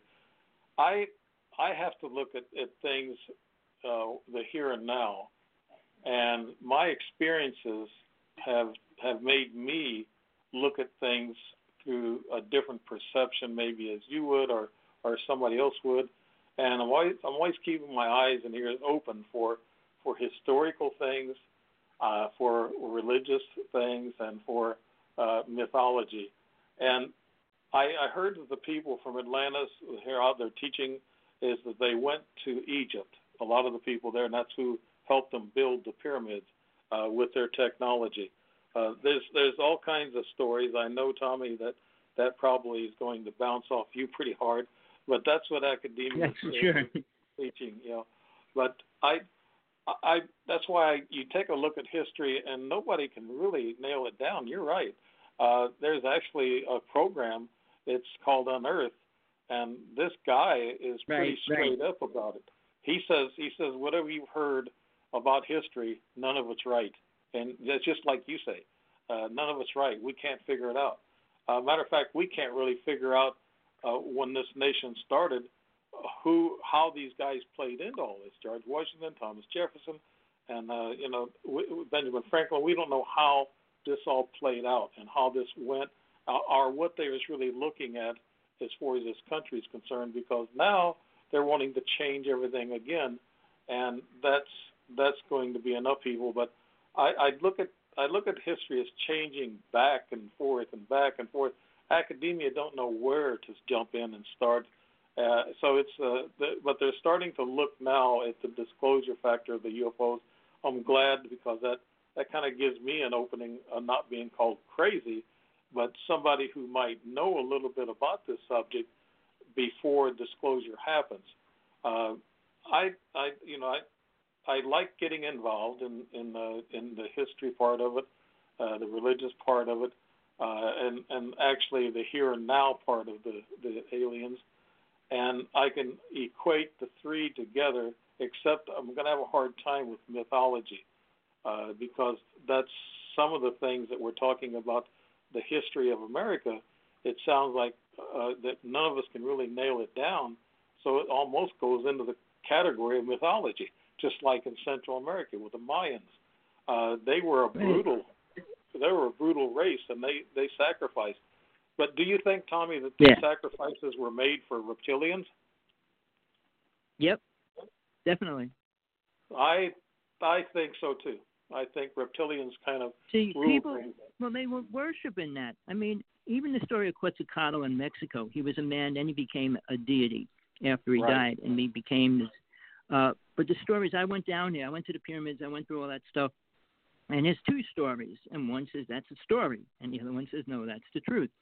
See, you always have to get what people accept, and here it is. The, for me, conspiracy theory just means there's not enough people that believe that theory versus the theory.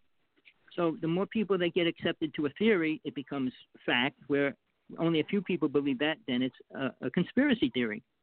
But I mean, when you talk about like the flat Earth and what kind of people are talking about that, see, then Yeah. we go off stream, and that's why Yeah. they throw that into the picture now to keep everybody Right. sidelined from getting closer to the truth. And the truth is, the only truth is what matters to you, and if it helps you, because no matter what people say and do everywhere on the planet, if it doesn't help you pay your rent, take care of your children, whatever it is, it doesn't really matter. Right. It's a, the day to day grind that most people are involved in, and they go around with a box around their heads, and uh, that's Exactly. that's being shallow and and not looking at things in a realistic manner. And I guess that's why it, we uh, we got shows like TJ's got, where open-minded people can share their opinions and their thoughts about history, mythology, and religion and aliens, and uh, that that is a, a good thing to do is to get it out and talk about it. And uh, I, I don't really have theories. I, I just have several options to choose from, and I right now I'd rather not choose. I, I don't really really want Right. to say that you know that uh, this was that and that's it. That's that's all I'm going to believe. I I want to be open minded and say here's my options in believing in Atlantis. Uh, where was it at? Uh, what kind of people were there? So my Good options question. are open on that. I got a question for you. Now, I don't know, do you consider yourself spiritual or not? That doesn't matter. But are you aware of past lives, or did you ever try to? I mean, you said you could re, uh, hypnotize yourself. Did you ever try going back in past lives? Yes, I I went back and uh, I actually thought I was involved in World War II, and uh, I come back in past lives. I was in, the, of course, the Vietnam War, so I I kind of lived through it couple of different times. But I yeah I I, I went back and I I felt that I died during World War II. My brother said the same thing. One of my brothers he he said the same thing that he felt that that he he died from a, a bullet wound to the head, and uh, and he said he could feel it when it was when he was hit by it. Uh, that's that's kind of a almost a real thing when you can actually feel something that happens to you. Uh, past lives, I, I keep looking back uh, during the times, I guess, uh, the Egyptian days and maybe the days that Christ walked the earth. Uh, I looked at maybe I saw some of this, and I I, I might have lived through it. Uh, or either, either that it's it's a recessed gene or or whatever chromosome in your brain that that holds that holds these memories from from the genetic uh, order that you come from, and maybe that's where that's at. They said that what how much of our our DNA is being used, only about uh, 20% of it. Uh, the other 80% is uh, junk DNA, in which it's not junk Be- DNA, I be- don't think. before you let go of that thought, before you let go of that thought, realize the physical reality is the physical reality. The spiritual reality is so different. Uh, DNA doesn't matter in the astral plane or the mental plane or the soul plane. When you deal with the physical world, science can only deal with the physical reality. They're never going to prove God, spirit, death, what happens, and all that. Uh, they're trying, and they will try. I mean, even CERN, they're going to try to go through dimensions. And there's there's multiple dimensions in the physical reality which people don't understand, and it doesn't Right. mean you go into heaven because you go to a dimension. So one other, uh, the other thing you, I don't know how much you studied. I, I was involved with it greatly. Is the whole Montauk project and the Philadelphia experiment. Oh yeah. Uh, I can tell you a lot. That is the beginning of the destruction of planet Earth, and I'm serious about that. When uh, when they actually created the Philadelphia experiment, they ripped the vortex in the, uh, the it's actually the dimension between the astral plane and the physical reality. And after that happened, which was you know when it was, when it happened, it allowed all these en- entities and and aliens to come through it.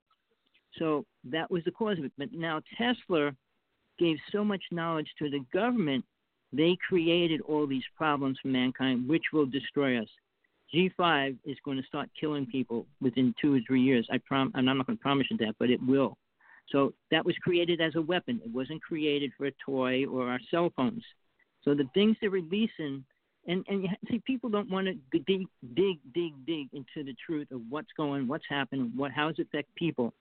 The, the, the new 5G will go right through your brain, where the like the uh, 4G is not as powerful.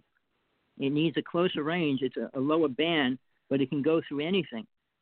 So I mean, if you wear a steel steel suit or uh, like uh, what what was the other word you used? The, the, you put around something to protect it. Uh, I think it was created by the army. Uh, I can't even think of the word. It's a shield that protects you from this radiation and everything else. Okay. Yeah. But uh, in the interim, uh, the new 5G will actually Faraday affect you a lot more. Yeah, the Faraday cage. Sorry. Yeah, thank you. I appreciate that. Uh, yeah, I was with a friend who was in the army who worked on that with the army when they created it, and she told this is what she told me, and I'm just telling you. I was friends. She was a cripple. She was a paraplegic in a wheelchair. She was a Buddhist, but uh, she said to me, "What you should do," and she said she said it to me you should get a lot of people to work with you and create a psychic Faraday cage to protect the planet uh, or protect a certain situation. Uh, I thought it was interesting, but you know, you try to talk to other people, oh, that's crazy. But in reality, it could be a real thing uh, to protect ourselves in the future. Yeah, I mean, instead of yeah, building this. Yeah, that's a possibility, Tommy. But like you said, there's going to be about 90% of the people out there that they wouldn't uh, wouldn't go in for it. Uh, uh, they're too shallow exactly. for that. You know, they're just too exactly. shallow for open thoughts and and and mind think. It's just a lot of it's not there. I would have. I don't think the UFOs or the ETs would have come to me if I was closed-minded. And I always say to myself, I you know, when I go out to Sedona, I want to be able to see something else going on there. I want to see another uh, dimensional slip. I want to see uh, I want to meet another hybrid alien, and maybe I can learn to talk to these people uh, and not be dumbed down. I, I don't know, but uh, but and a lot of people say, well, I'd like to go with you, Dave.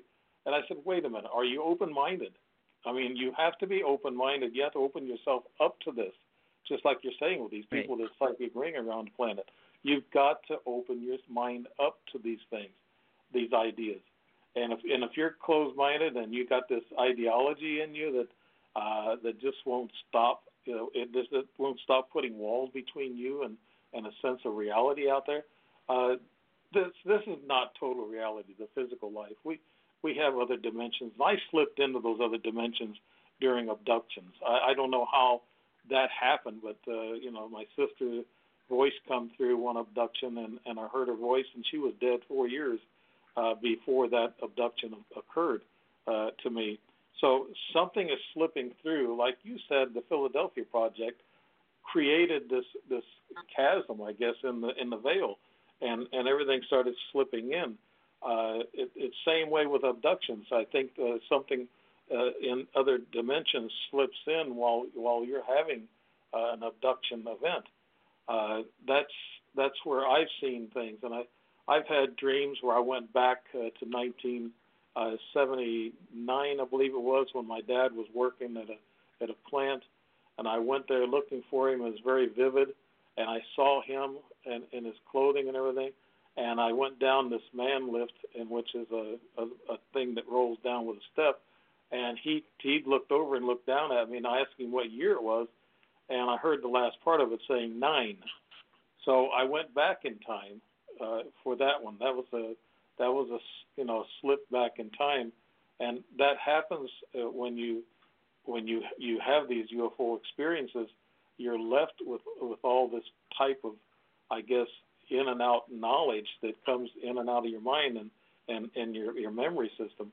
So it's it's I, I you know after you you you get to talking about all this stuff, it it'll cause you to stutter because it's really it's it's really a big a big something bigger than what us humans can even understand. Well, you know, and and what, what like what TJ's trying to do right now, uh, I feel we need the desire, we need the will. We want, we have to want it. We have to want to change. And if we don't take that first step to say, hey, we have to change, or we're going to destroy the planet, we will never do it. But uh, I feel we have a, a, a window. It's a real short window right now that I think if we can actually change it, if we all start realizing the same interest of like trying to preserve the planet instead of destroy it, But uh, as long as we have people in politics that want to do fracking and, and bring back coal burning and all those kind of things, we've got a serious problem that we have to work out. And weather control and the HAARP system is the most dangerous weapon on the planet right now. And there's five of them in the United States, and there's one in Hawaii on this island, there's one on the other island in Hawaii. And Russia, Germany, and China all have one now too, but they don't know how to use it like we do. Yeah, so that's the got- only thing that actually helps us. We got one in Alaska, But, and I uh, lived about 40 miles away from it. Uh, but Well, that's yeah, the first I, one I, ever I built. Heard, yeah, have you heard the Taos hum? You know what that hum is? Yep. Yep. Yeah, uh, it originated out of Taos, and uh, uh, there's a lot of questions about that. I even have the Taos hum, and I don't know what it is. I, I I still can't figure it out. And sometimes it's really loud. Sometimes it just it's in the background, and it's a diesel engine. Uh, like it sounds like a diesel Here's what engine. here's what I want you to do. Here's what I want you to do. The next time you hear it, stick your finger in your right ear. You should still hear it. Stick your finger in your left ear. You probably will not hear it. I'm just telling you to try it out because it's the left part of the brain that hears it for some reason. Now, multiple people here in Hawaii don't hear it. One out of maybe 15 people do hear it here. It's really loud. It bugs me all night uh, and it's different. It's sometimes I'll describe it. It's like uh, Yeah. or Yeah, sometimes it's just uh, it, the timing Well- is different at different times. So what do you But think? try that. Yeah, there, there, what do you think that causes the Taos hum, Tommy? From what your your past is, uh, what I'm looking at is it could be military uh, technology, communication devices that works on low frequencies under 20 uh, megahertz, and maybe that's what they're using. Uh, they use it in the Well- ocean, and for I guess for submarines, and it actually is bothering the whales and the and the dolphins. They're uh, Well, Let me tell you this. Here in Hawaii, we have the HAARP system boat, which is a boat, comes in every six months. All right. Here, uh, they, we had this one area where it was a big dolphin. All the dolphins come in there and people swim there. They dropped nine boxes in the water along there to keep the dolphins away. But it's to help increase their frequency uh, underwater. And and uh, yeah, we have dolphins dying. We have we don't have as many dolphins here as we do whales, and we do have whales dying, and they won't admit to that either. So uh, it is, and I would say 90%. I would say government, 10% aliens. Now realize here in Hawaii, our army base is multiple levels down. I have one friend that went eight levels down on in the, in the base here. So yeah, when they go go that far down, there are alien bases down there as well, especially in uh, different parts on the mainland. I don't know about Alaska. I was never there. I can't talk about that one. But as far as the sounds, I mean, like you said, when you hear them, I asked my partner, "You hear that?" I don't hear nothing. I don't hear nothing. Yeah, So right. it's- Yeah, yeah. It's it's But a I think it's an awareness. Uh, yeah, it, it it's destructive. I think. I don't think it's a positive thing at any level, but it does hurt whales. It does hurt dolphins, and that's a serious problem on the planet right now. Uh, because said- it is affecting said- people whether they hear it. You said ten ahead. percent alien uh, causes that hum. Uh, how'd you come about thinking that? because I do a lot of out of body traveling, and uh, I don't know if you know the name Drunvalo Melchizedek. He Yeah, was talking about the crystal race. Well, he he was supposed to bring the crystal race out to the public because they live underground. So I went inside the earth trying to trying to meet him. I was hoping that they they they stay as a crystal when they're inside the earth, so it's not like you're going to meet a person and talk to them. But it does vibrate. Crystals. Uh, I don't want to get. There's so much technology that people don't understand. There's a crystal inside every brain. That crystal is what produces the adrenaline in the body as well. And the one last thing on that, when they burn a Buddhist Lama, he always leaves a crystal or a gem there. And they travel the world with that. They go around the world with the gems from Milarepa and all these famous uh, spiritual beings, spiritual people, that uh, when they burn their bodies, there's always a crystal there. That crystal retains all their awareness. I don't know if you remember the special where they had the island where they had all these skulls, skulls, and the top circles were cut out of their heads. Right. Yeah, I well, they were that. they were uh, all in different positions. I truly believe that the alien race came down and took the crystals out of everybody, and then they saw what we're doing and how we're doing it and everything else. So yeah, people don't want to go that far into it. They just wanted to. Well, how could they do an operation on a skull in those days? They couldn't.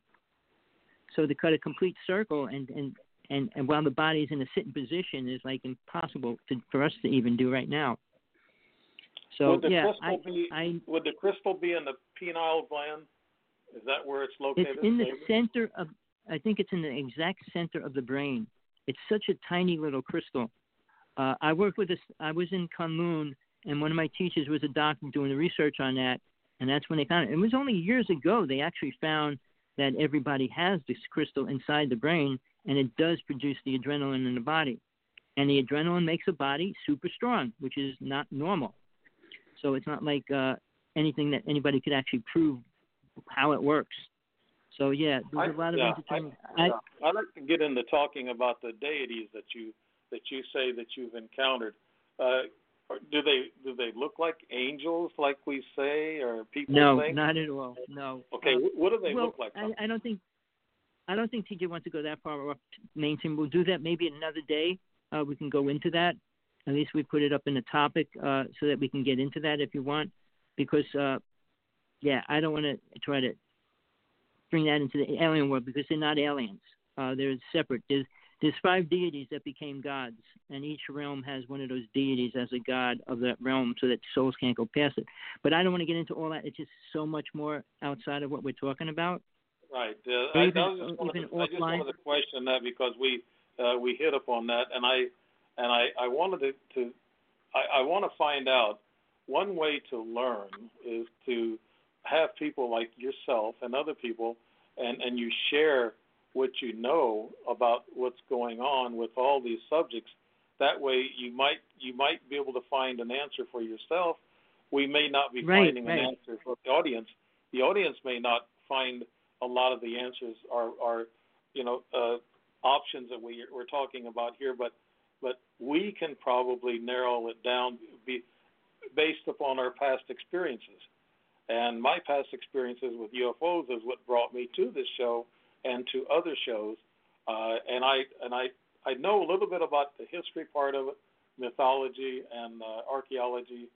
I, I know enough to have an understanding of a lot of things, but academia is teaching all different kinds of things in schools, and they they act, they just don't they don't teach everything that that uh, that history is is not what we know it. And I you know I I think a lot of people need to understand that, uh, but we will never work to be in a peaceful society. Maybe like you're saying that uh, this this could be they call it uh, hell on earth. A lot of people have said that, uh, uh, but yeah, it, it probably is. You know, I've I've lost some uh, loved ones, and and we all have, and but we all keep considering, well, they're going to another dimension, or they're going to, and you said that may not be the dimension that that we call heaven. It might be another dimension, Right. and we, and I I've heard I've heard the hybrid aliens. Uh, I've heard this one uh, gentleman, young uh, Japanese gentleman, who told me he said, and this is weird because this is in Sedona, and he was probably part of the the hybrid program, and he said that a lot of aliens believe in reincarnation. Uh, whether they're in, Oh no, they do. they they plant different souls. Are we carrying around more than one soul in our body? Is that possible? Uh, We can talk about that. I was doing ghost busting when I was 16 years old. Uh, I was working with the top psychic medium in the United States at that time, and we proved that it was real. We were proving it everywhere. I proved it every day to myself. But uh, so here's the thing. I mean, with the abortion thing and everything else, two souls can't stay in one body. Even when you hypnotize somebody, the soul like kind of steps out so the other soul can come in and like if you're doing like a channeling and things like that, so that that person can talk. Uh, so when a baby's being born, soul steps into the baby right before it's born, but it doesn't live inside the mother the whole time. It stays around the mother, but it doesn't stay inside her. So, and that's why they had so many crib deaths and all those kind of things, which still happen. But there's no reason why they don't understand how and why. A soul has to reincarnate into a body that's suitable to their karma. And believe it or not, there could be a time when a baby's coming in and that karma's not right for that child. Right. So that yeah. child can't be born. So uh, it has to wait for. We're getting a lot of feedback. I know what Yeah. she's. I don't know what she's doing now. I had to call back in on a phone. Sorry. Uh, Matt, are you still here? Yeah, more or more or less. Bless your heart. So you're doing okay? All right. Well, uh, we ought to think we've only got 15 minutes left, but uh, at least you can hear me now. I've been trying to be into the conversation, but the computer wouldn't let me, so I had to unplug, call back in as a listener myself. So I wanted to make sure Mad was still here. All right. Well, uh, I think we've had a good show for Alienology of our social media friends on Facebook with uh, Dave Emmons, Tommy Hawksblood Sinisi, and myself. What little bit I could get a word in edgewise, but that's because it's my show and I don't care. So yay!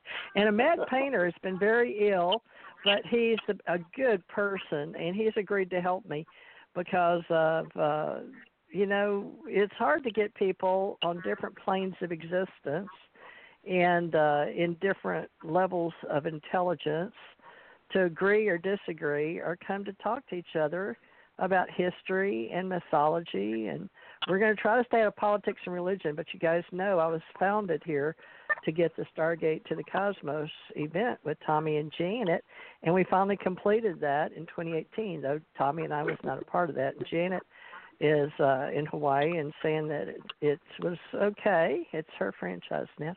So we're going to start the allied command organization with uh, whoever wants to be in it. But uh, we are the ACO network media partners. Oh. Okay. What, Tommy? I didn't understand what you said. I think that Uh, might have been Janet. No, she's not on this show. Oh, That was Tommy, like it. but sound like a woman's voice. Oh, it may have been Namgal Yeah, I heard it when when- she gets. Uh, No, was she's that not. Namgal? Uh, I no, I heard somebody talking on my phone as well, a woman. Yeah. I've heard that before. That comes through sometimes on. uh to, uh, Mad, what do you call that? I might just have lines crossed or something. I don't know. Okay. Well, but I have heard a woman before. I think it has to do with Blog Talk, maybe the studio. You think they they've from New York? It's they've hooked up in It be- Washington. yeah, it could be Skype too. Yeah. Oh, really? Have feedback because we're using Skype. I used it, uh, but at least I got in because before I was on my phone and it would.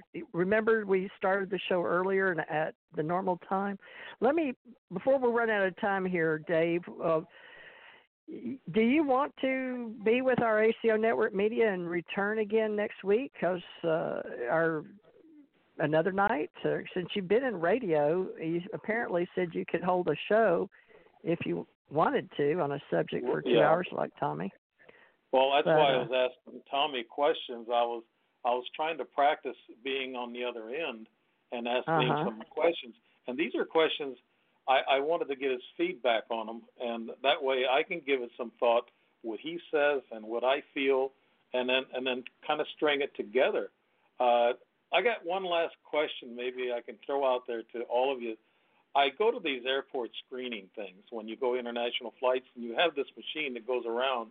You hold your arms up, and you might have heard me talk about this, TJ. But when I walk out, the TSA guy grabs me by the arm and he says, "You're not going nowhere." And I Whoa. said, "Why?" And I, I looked up at the. It, he he said, "Look at this." And on this, they had a, it had a figure of a human it drawn on it, and it had yellow spots in about five different areas. And I said, "Oh, that's my back. I got I got plates back there in my back." He said, "It's not your back." He said, "Step aside." I said, "Oh my God, I'm in trouble." Oh, wow. So they patted me down. They they they put the wand on me and everything. They couldn't figure out what it was. One guy gave me a red card to give to the airline stewardess as I as I boarded, and I think that red card told her, "Watch this guy." You know, I had these red these yellow splotches on me, and I think they're energy splotches from my abductions. They might have implanted energy in me like they did my car, and they they my my fingers are electrical sometimes. I can touch my wife, and she can she'll say, "Oh, you got a lot of electricity," and she and it, it hurts her. And so I don't know what those yellow spots are. Maybe one of you guys can can figure that out. Uh, Tommy, any thoughts? Hello, Tommy. Tommy, are you Sorry here? Yes, yeah, I'm here. Sorry. Have you Uh, heard of maybe- that? I agree with you. I agree with you. No, no, I, I agree with you 100. percent I, I think there are energy spots that they they put on you, because they they got to monitor you, and I guess they monitor everything you do. What's the point? You know, see, here's the thing. They're a different race. They're not humans. They don't think like we do. They don't Right. need what we think we need. So Right. how you perceive what what an ant wants? What do they want in their life? What's a butterfly want in his life? I mean, it's a different race, different creature. It's like they have an agenda. Well, we keep track of them. Why? What what am I going to do that's going to help you? You come through space to talk to me. Why? I mean, we don't understand those things, and I don't think we ever will because they're a different race of beings. So, I mean, yeah, the Pleiadians are us from the future, so they they're very much like us. But when you talk about the reptilian race or the draconians or the, the now nobody talks about the mantis much, but they're the most evil ones because they control most of the most of the races in space. But uh, again, we don't know what their agenda is, and every one of them has a different agenda. So Well, when we this- talk about why they want to This website was set up. I don't know if Dave, did you have a chance to go check out the website? So let me explain. We have a web presence for all the topics that I've been interested in and been working on since two, before 2004, but as ACIR, and I'm bringing together my Allied Command Intergalactic Relations, uh, Dave, and you're not aware of the new project for 2020 to forward, but that's what I'm working on. So I put it on Patreon for everybody, and you can go to it. It's called Allied Command Organization, and that's on Patreon. And once we get 500 uh, dollars raised, we're going to begin doing our own promotion of various uh, alienologists and ufologists that I've been working with since 1967. And Wow. uh, yeah, I've invited one last night, Dr. Bruce Cornet, PhD in paleontology, and uh, we're just going to have to wait and see. But Dave, you were number one for alienology, but Derrel Sims was my first alienologist, and then Steve Colbern. But you're only the third uh, I've invited to actually express that I could possibly market you as an alienologist because you're a Right. journalist. If you're going to be able to yeah. do those uh, topics under alienology with us, but go ahead. Yeah, what I'm were you going to say? I'm going to try to find time. I know I've been I've been busy with other shows and uh, other things. I think uh, Grant Cameron has some things that he might have planned for me, but uh, I uh, you know I I'm interested in all of it. I've been looking up the ACO uh, thing, and I, I you got so much, TJ, so many websites. It takes forever to get through them. You are a busy woman, are you you just I mean you've been all over the place. So Well, you I have to think about it. I'm running a I'm running an allied command. I'm not running just one little blog talk or one little doggy that's barking right now because there's Yeah. people in my house, and uh, you know it's hard to run a 3D family and still do the kind of work I do. But I've had a lot of people die. My producer, uh, well, my uh, my publisher editor in Canada died. Dirk Vander Ploeg. My husband died. My daughter died. But Kevin Smith died. He had me on his radio show before I was ever a radio show host. And the minute I uh, made this, instantly the world provided caricatures of me to another company, a guy that made my as a ET on cups and T-shirts. And so apparently, not everybody in the ufology and alienology world get to have their picture plastered off uh, with other people like in this business. So I've been around a long time. It's just a lot of people are making money off of me in a lot of different ways. It's amazing. So I've been Right. good for I've been good for the planet. I've been good for the world, and I've been good to the UFO business. The only people that repel me are other people that are competing with me, and I didn't know we were in a competition till just recently. That uh, Yeah, at all, I thought we yeah, were that- working together. Yeah, that is strange. I found that in the hierarchy of the UFO ufologists, just like yourself. I I, I put you in that uh, stratosphere too, that hierarchy uh, of the ufologists, and a lot of them are kind of competing for intellectual property, and the intellectual property actually belongs to the experiencer. Uh, I think Tommy does his own uh, research and his own his own experiencing, so he he's he's hands on. But a lot of the ufologists who are out there uh, talking heads are you know they they've never experienced anything. They're going off of what other people have done. So uh, yeah, it's that's where the competition comes. I'd be under that category. You're what? I said I'd be under that category. Which category? Uh, the ones that let everybody else do the research. yeah, yeah. But uh, I'm I'm doing I guess uh, right now trying to figure my own events out and uh, and trying to work with that. But I I am really really interested in hearing from other people. Uh, you know, like Tommy it was very interesting tonight. Uh, he shares a wide range of uh, of of knowledge about different uh, you know categories, and that's what I like to hear. You know, it's like the exchanges him and I had. I, I enjoyed that. You know, it's a uh, you know you can you can learn something you know from from that that type of exchange. I enjoyed it. Well, we've been doing it seven years here, but we've been doing it with me paying all the bills. So what's happened is I decided after doing this free on social media and paying quite a few thousand dollars in and getting nothing in return, uh, I decided I wanted to stop being a sheeple people for uh, Facebook and Google and Microsoft, and so I went to Patreon only because uh, some of the other people that are in my business in u- promoting events for ufology, uh, including Alejandro Rojas, because one of the girls that came to uh, gather up all my free sheeple people on UFO Digest, gathering people to interview for some guy wanting to run up his YouTube channel. I didn't know that everybody was competing out there to put content on their YouTube channels. Channels. I've got a whole bunch of them out there, but I never cared about how many Facebooks I had or how many YouTubes I had or how much you monetize anything. But now they've got everybody in this ufology business competing, and this wasn't where we were going in the beginning, at least back before I came here, and then got with Stanton Friedman and George Fowler. But my husband took me out to Roswell UFO uh, Museum, and uh, we began there because we had an off-planet message.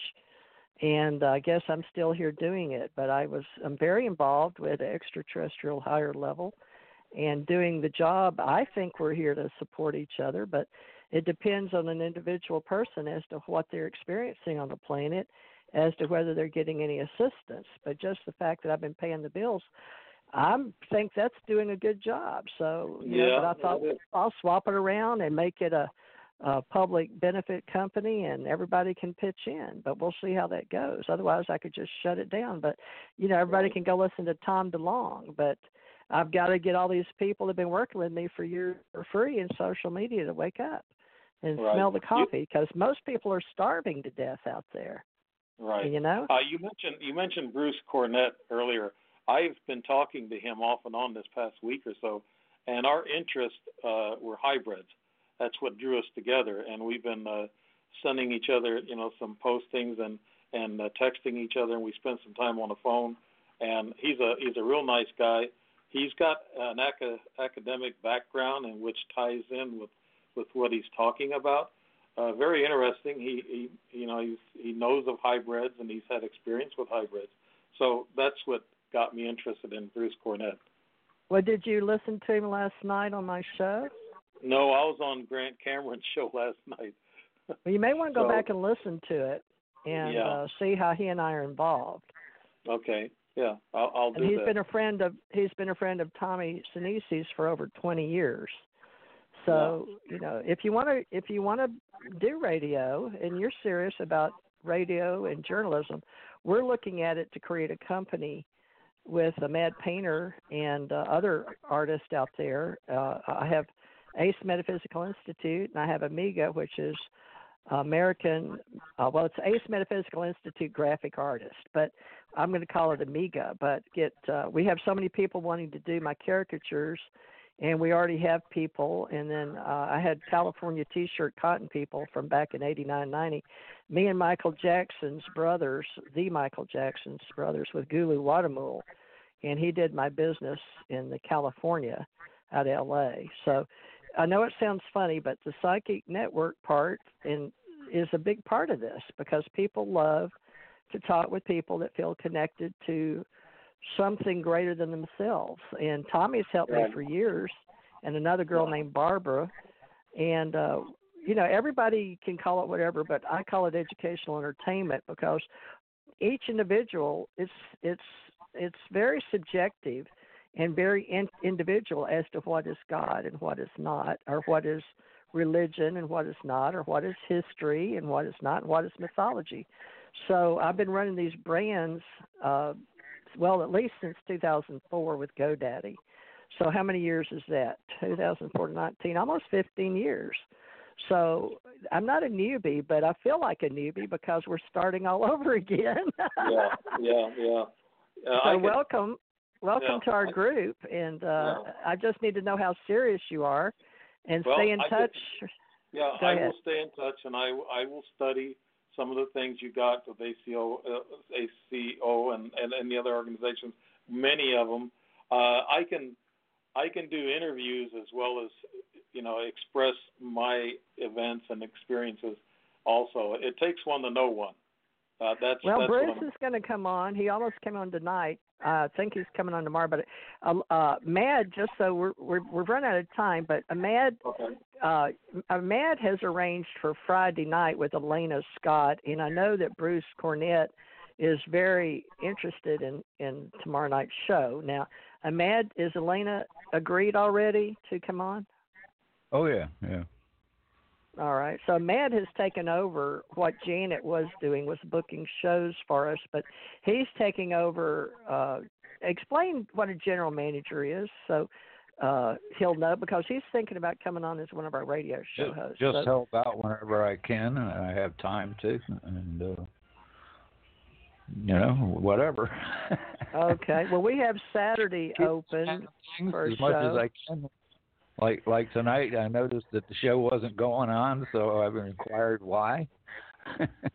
yeah, why are we not on? So he, so he had to sort of take over, but I did let you know that I did call in on Skype direct. So can we look at that Ahmad to keep us on the uh, uh, going here and uh, we've been here 7 years folks. We're not going away. We're just learning how 5G is affecting us with Skype and you can always get in touch with the Mad Painter. He runs everybody that's our Facebook crew on Skype for us. And Dave, uh, give us give everybody your Skype name in the radio business because they'll be able to contact you. Is it Dave?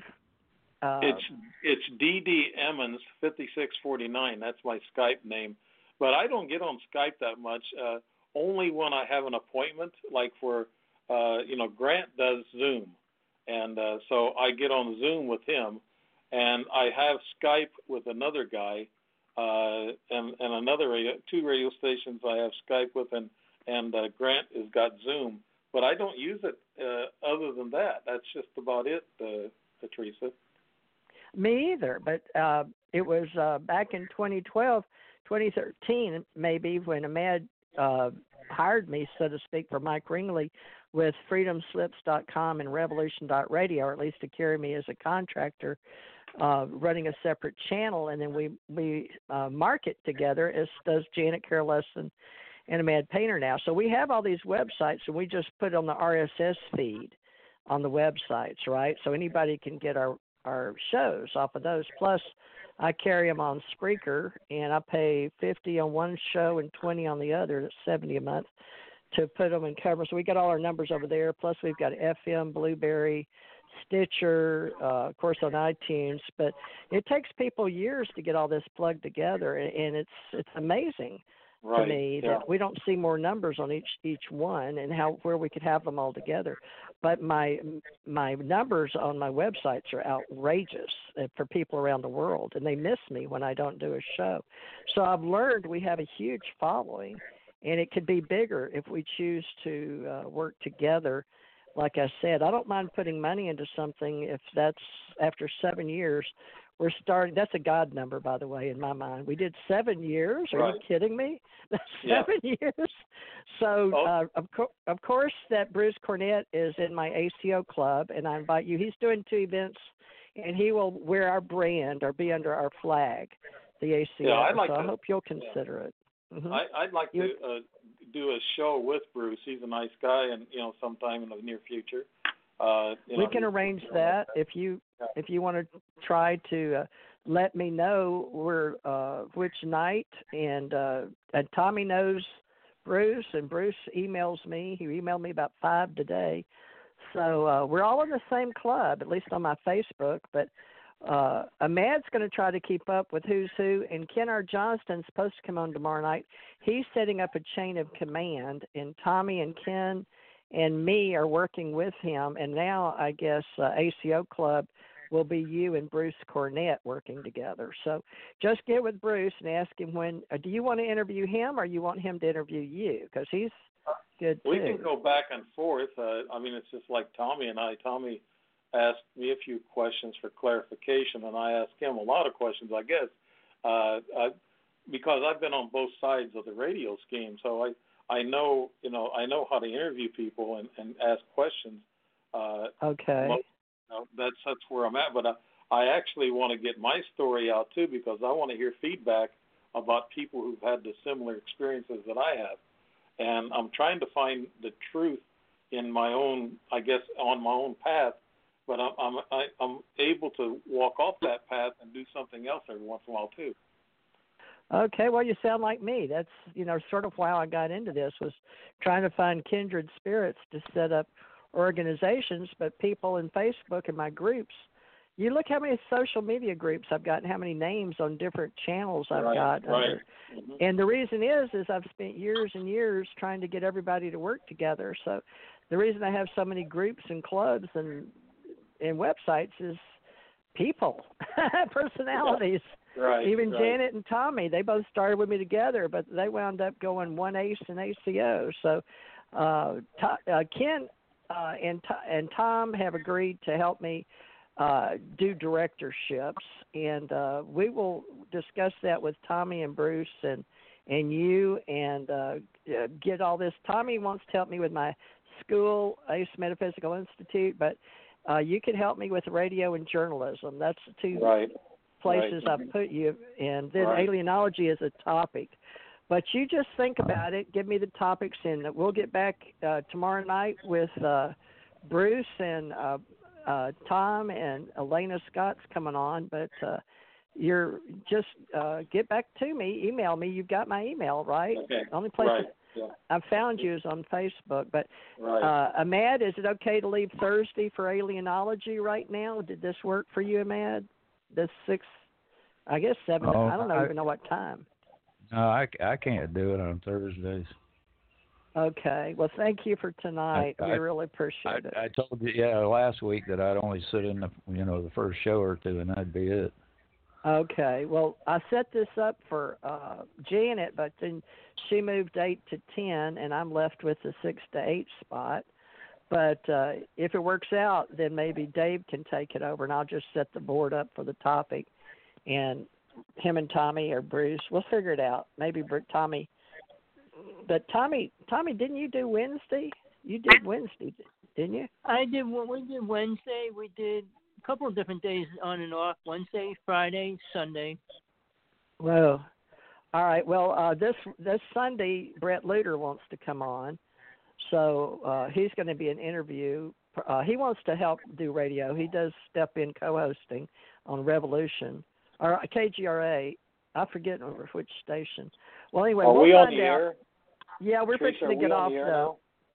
Uh, yes, we're fixing to get off right now. So? Oh, okay. every everybody, thank you so much. And we were going to go as ACO Network Media Partners, and we'll be back tomorrow night. And uh, uh, Mad, what time do you have booked on uh, for us on Fridays? I'll get lost. Eight, eight to ten. Okay, eight to ten is our normal hours for the last seven Eastern years. Our six to eight. What is it? Yes, Eastern Standard Time. All right. So you are going to keep Friday open for you and Ken, though, right? For Allied Yeah, yeah. Command. Or, Yeah. Okay. Yeah. all right. I'm so even Friday. together a monthly magazine. Okay, for Friday or for every show, everybody that wants to be an ACO. Yeah, this for all of them. And, and Can, Ace uh, Go ahead. so. I said it's it's for all any shows. It's ACO. Okay, Yeah. you're going to run it together. So Dave could put an article in there about his Yeah. experience. Yeah. Okay, he he is a journalist. So uh, 1,200 wor- words is it? We're sticking to 1,200 or roughly I- I- thereabouts, right? Yeah, I'd have to go back and check it. I'm not even sure. It's only it's only four pages. You know. Okay, well, pages. Dave, just get back to No uh, him if you're interested. Okay, and we'll, we'll do- do. alienology and i guess show back up then if you're going to want to get into hosting and if you got along with tommy uh tommy uh you and dave can try Yeah. and we'll get uh, bruce involved go ahead Dave has me on Skype, Right. by the way. Oh, okay. all right Okay. if this doesn't work out we'll work another day out for you and bruce and tommy and tommy's bringing on another bruce mcdonald for uh what do they call that uh supporters uh preppers we're going to do a prepper show uh uh mad with bruce mcdonald is that the name bruce mcdonald Yep. yeah, I, I, I know Bruce. Okay, uh, preparation, and he's a software developer, but he's also a historian. So he's going to be uh, he's from uh, former Revolution folks. So we're going to bring back Dave McDonald as a radio show, and uh, possibly Dave, if Dave can work out uh, his time on Thursday or another day. Well, well, Dave, just get with our station manager. This is uh, Ahmad and let him know uh, if you enjoyed this with me and Tommy, and if you'd like to come on as an ACO partner with me and Bruce Cornet. Okay, Okay. All right. And uh, sounds and great. you're the reason Uh-huh. I'm getting so many friend requests from all around the world. Really? Well, thank Yeah. you. Why? Yeah. Why are you saying that? because I, I I see names from uh, like Spain and Italy and and UK, and and I know you know my I don't have friends that direction or anything. So your show goes worldwide. So Yes, I, I it figure does. I'm I'm figuring I'm getting those friend requests from those people. Uh, Oh, you don't know how deep we go yet. Keep going. Yeah, What? uh, Most yeah. of them what? uh, a lot of them don't have UFO experience, but they're curious. Good. Yes. Uh, Mad's even surprised, I think, how deep we go. He's learning. He's like, he didn't know I had all this. And I have a lot more than you can't even see. I'm very deep uh, into the internet. Very, very deep. So uh, it's just like LinkedIn, folks. Level one, two, three, four, and five. Just give me a call. And my name is Teresa J. Morrison. Dave Emmons has made my night, probably my eternity. well, thank Well, you. I can tell you're All right. good for business. All right. Yeah. Well, you, yeah. So if, if you'd like to come back, please let Tommy and Ahmad know. They've both been with me at least seven years, and Lord knows how many past lifetimes. But we're still doing the same old thing, connecting Yeah, the in, dots. jour- in journalistic school, they teach you marketing, uh, Teresa. well, good. that's- Well, why don't you give me a call and an email, please, and let's get together and talk some Okay. more. And All uh, right. we appreciate it. All right. Thank righty. you. And I'm sorry you, you. felt like there was some kind of disconnect. That's I'm sorry about the delay tonight, okay, Dave? Apologize. That's fine. It's okay. All right. that's All right. So next Thursday, if this time slot's open, we're going to keep it open for alienology. You just got to let yourself, you know, see how it simmers Right. and let okay. let Ahmad and Tommy know. All right. We'll right. do. Thank, Thank you. Thank you, everybody. Look forward All to tomorrow night with Elena Scott. Thank you, Tommy, as usual. And uh, Pleasure. I guess you'll be back Sunday then, Tommy. Okay, if not Saturday All right. with Elena Scott and Ken. But everybody's welcome. All right. Okay. Thank you. Okay. Yeah, good thank night. You. Good night. Y'all All have right, good sure. evening. Thank you, Matt. I know you were sick. Thank you. No problem. I'm gonna play my music.